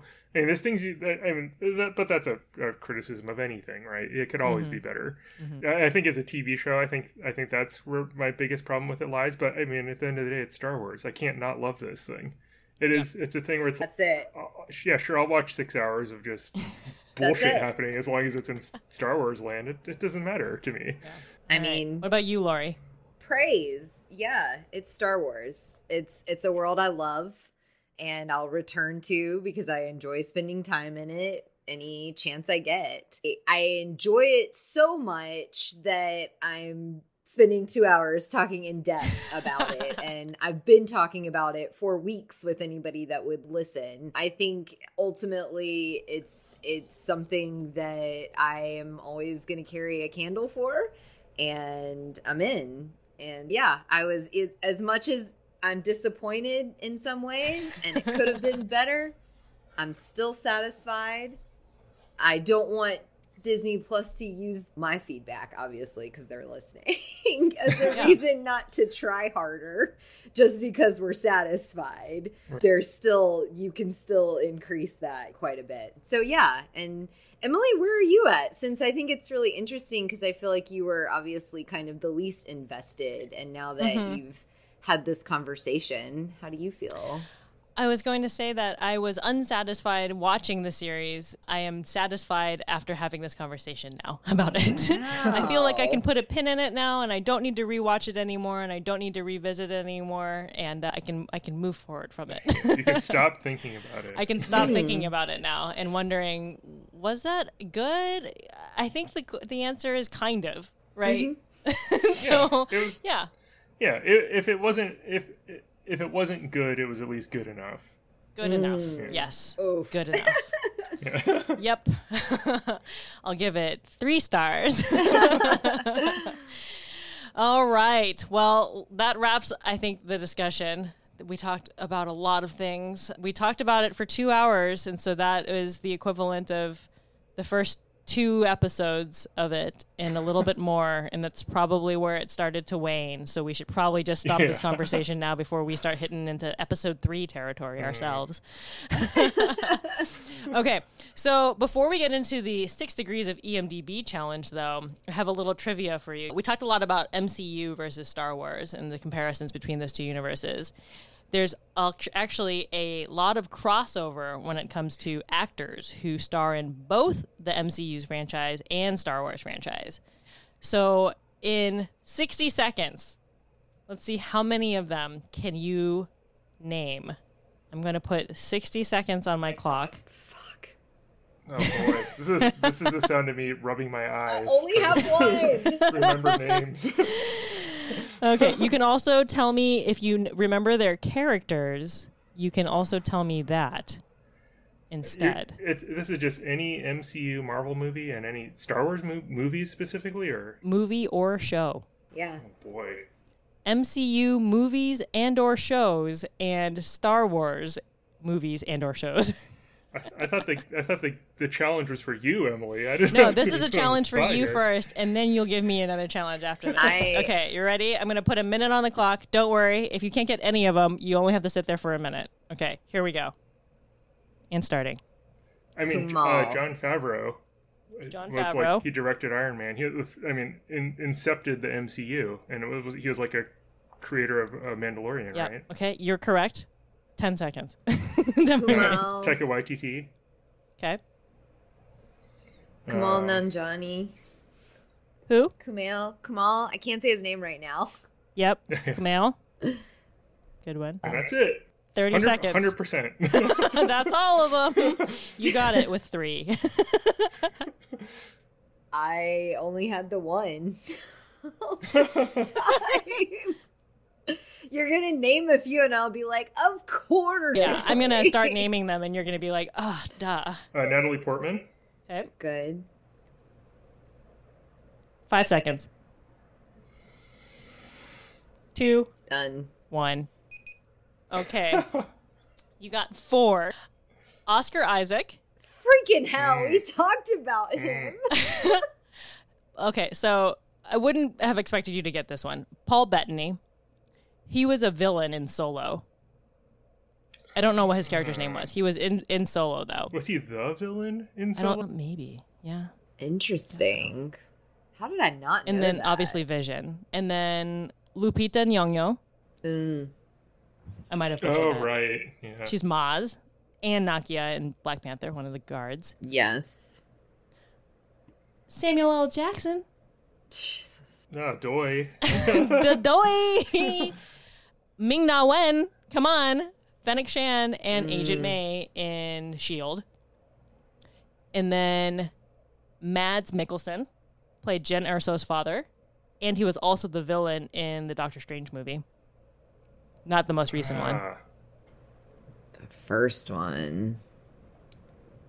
Mm. And then the rest of these, I wouldn't really expect anybody to get Rosario Dawson, though, is probably one of the more well known or one of the more obvious ones of like she plays Ahsoka. And then she was also in the Luke Cage series. Didn't Oh, watch it. I didn't watch Yeah. that. Yeah. Rose Byrne. She played one of Padmé's handmaids. Uh-huh. And Okay. then she was in X Men. Yeah. Never would have known that. Andy Serkis plays Snoke. And also the guy, the arms dealer in Black Panther who has his arm cut off. Oh, that I okay. Do. That one. yes. Yeah. That's one. Ben Mendelsohn. He's the villain in Rogue One. And he plays the Skrull in Captain Marvel. Scrolls. I think, see, I think that's a problem with these Marvel movies is that they, they put them under so They're much makeup, makeup. they're like unrecognizable. A lot more Marvel movies. So Yeah, yeah. So Donald Glover, obviously Lando Calrissian, and then he was also in Spider-Man: Homecoming. I haven't seen that movie though. Forest Whitaker, that that is a good one though. Forest Whitaker, because he played Saw Gerrera in Rogue One and Zuri in Black Panther. Oh, I forgot that he was in Black Panther. I Yeah. forgot that too. Benicio del Toro, Ah, he played DJ, which wasn't his real name in Rogue One, and or no, sorry, in the Last Jedi, and the Collector. yeah. The Collector. Mm, there's some good ones in there. Yeah. There was a couple talked other ones in there too, but like those the, the actors were definitely even less recognizable though, so I didn't include those. There are some theories that Wizarding world of Harry Potter Fantastic Beasts movies are basically like dead and donezo, and they probably won't Mm. even make like the last two. And as a result, now people are starting to be like, well, Jude Law needs a franchise. Can we bring him into Marvel, Star Wars? He's already in Marvel. Has he? Yeah. He was in Captain Marvel. Oh yeah, Yeah. Oh, I don't think. I think Captain Marvel's a movie I've only watched maybe once. yeah. Captain Mm. Marvel, the the movie everyone has forgotten about. Yeah. The one Interesting. that got like review bombed or whatever. one of them. Okay, so that was fun trivia. Interesting. Okay. That was really So fun. we'll wrap it up with the final challenge. So six degrees of EMDB. Lay it on me. You guys can pick either two actors or two shows, two movie shows, whatever you'd like. I was gonna try and see if you could connect two actors from Obi Wan, Obi Wan Kenobi the series, outside of Star Wars stuff that they had done. But I don't hmm. know if there's anybody else. I mean, Ewan McGregor, you could probably connect to somebody else, but I don't know who else would, it would be in, in You mean- the show. So you mean Like- connecting the like- two two like- actors in there, but not in not from the movie, not from this Yeah. series that they're in if, now. If if Hayden Christensen had had a bigger filmography, could you connect him to What about- uh, not using Star Wars? Use Liam Neeson. I mean, I could prob- he showed up enough as Qui Gon. right. You guys just pick two, and I'll do it. Yeah, yeah. Could you do Ewan McGregor and Liam Neeson? Ewan McGregor. Not using any Star Wars stuff. Okay. Okay, Liam Neeson is in Love Actually. There's a ton of people in that. You can do it. I think you can already I know. I feel like I can do this. Ewan McGregor was in. God, he's been in a lot of stuff. Okay. He was in Moulin Rouge with Nicole Kidman. Hmm. I feel like there's an Emma Thompson connection here. okay, what other stuff was Ewan McGregor in? Help me out here. Ewan McGregor. How do I love him and I can't remember anything? Stop asking I me to it's tough, recall right? information. I feel like he was in a couple of different movies with Naomi Watts. Here, Don't look it up. I have That's to. cheating. Don't it's cheating. Fun. mm, Ewan McGregor. Why is this so tough? He's in Big Fish, but I don't know of any other actors in that. Oh, he's in. Was it fishing in Yemen or something like that? I love how this is what you're recalling. Like he's. I haven't even seen that movie. What He's in that movie with? Emily Blunt. I think he's in that movie with Emily Blunt. So there's got to there's got to be something there. Come on. Emily Blunt. Okay, Liam Neeson. What else is Liam Neeson in besides Love Actually? There has to be something in Love Actually, though. There's so many people in that. Taken. Yeah, that's not a whole lot of people in Taken, though. I mean, talk about another story where he's just like the only purpose in his life is to protect one person, right? Yeah. An old guy. How how Liam Neeson, how Qui Gon got his groove back. It's Taken. Let's see, what else was Liam Neeson in? Sch- Schindler's List. how do I? Get... Mm, he was in a very good episode of Life's Too Short. Have either of you seen that show? With Warwick Davis, who is in a mm-hmm. lot of Star Wars things. Mm-hmm. Hmm. Mm, and Stephen Merchant is also in that, and Ricky Gervais is also in that. Ewan McGregor's filmography is hanging me up here right now, though. John Leguizamo is also in Moulin Rouge. just throwing people out here. Now. You're gonna try now. You're just gonna try and connect John Leguizamo. Liam, Yeah, Liam to Neeson. anybody, to anybody. John Leguizamo was in Do you Super want Mario me Brothers. to throw Super Mario Brothers, but who else was in that though?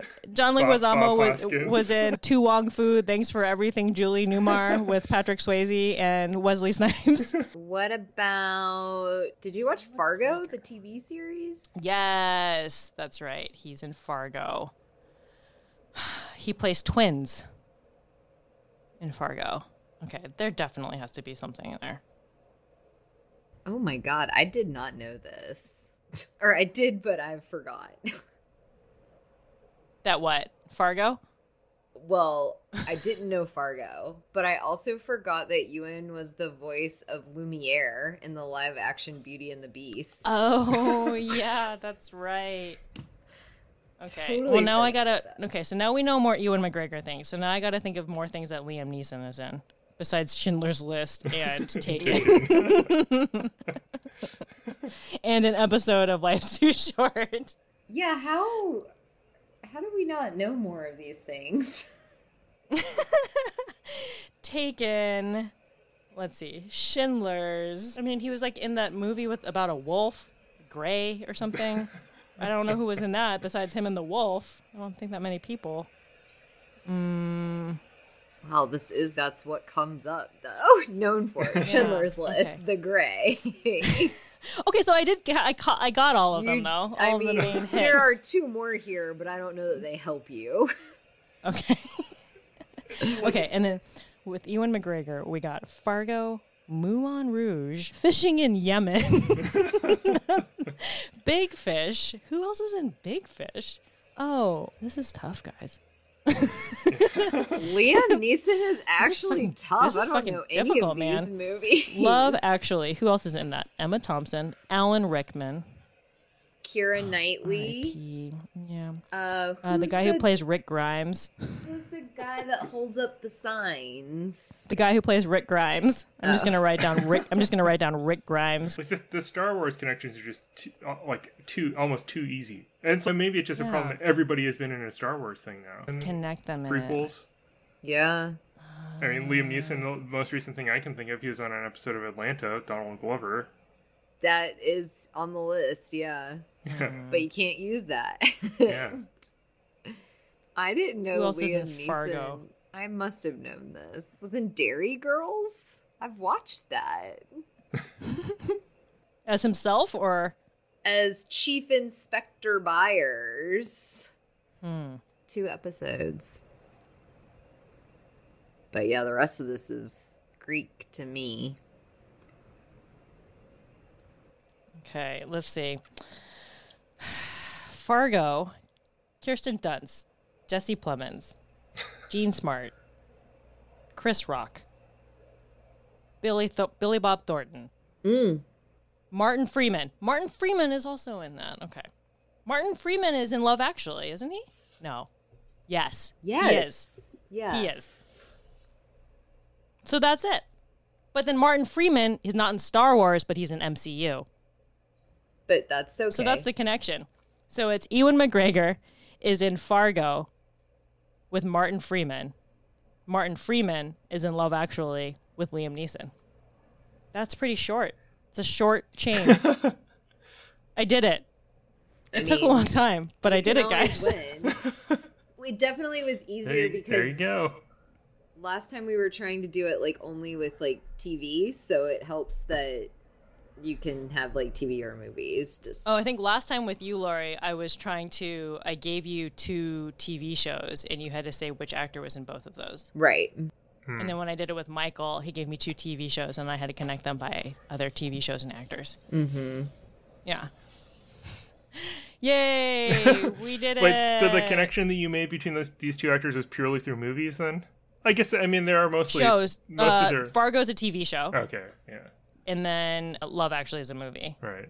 Yeah. That's it. Two, just two. It's two really links short. in that It's a chain. really short Yeah. one. It took it took a long time to get there, but yeah, yeah, c- because Martin Freeman in Love Actually is the porn body double, or like the Yes. sex scene body double, yes, right? he is. Yeah, So they can get the lighting then- right. yeah. And then in Fargo, he's in the in the first season of that. He's like the protagonist, right? The main guy, the William H Macy character in the TV show. And Yeah. then yeah, and then he's in that. Well, he's in it different seasons, but they're both in Fargo though. Ewan McGregor and Martin Freeman, separately but together. All right, we Good did job. it. Congratulations. Thank Yeah, you. amazing. That was gonna bug me if I couldn't figure it out. Mm-hmm. Because now what's going to happen is after we sign off, I'm going to think about all of the other ways I could have connected them to, because that's how I'm going to improve for the next time. Yeah, that sounds right.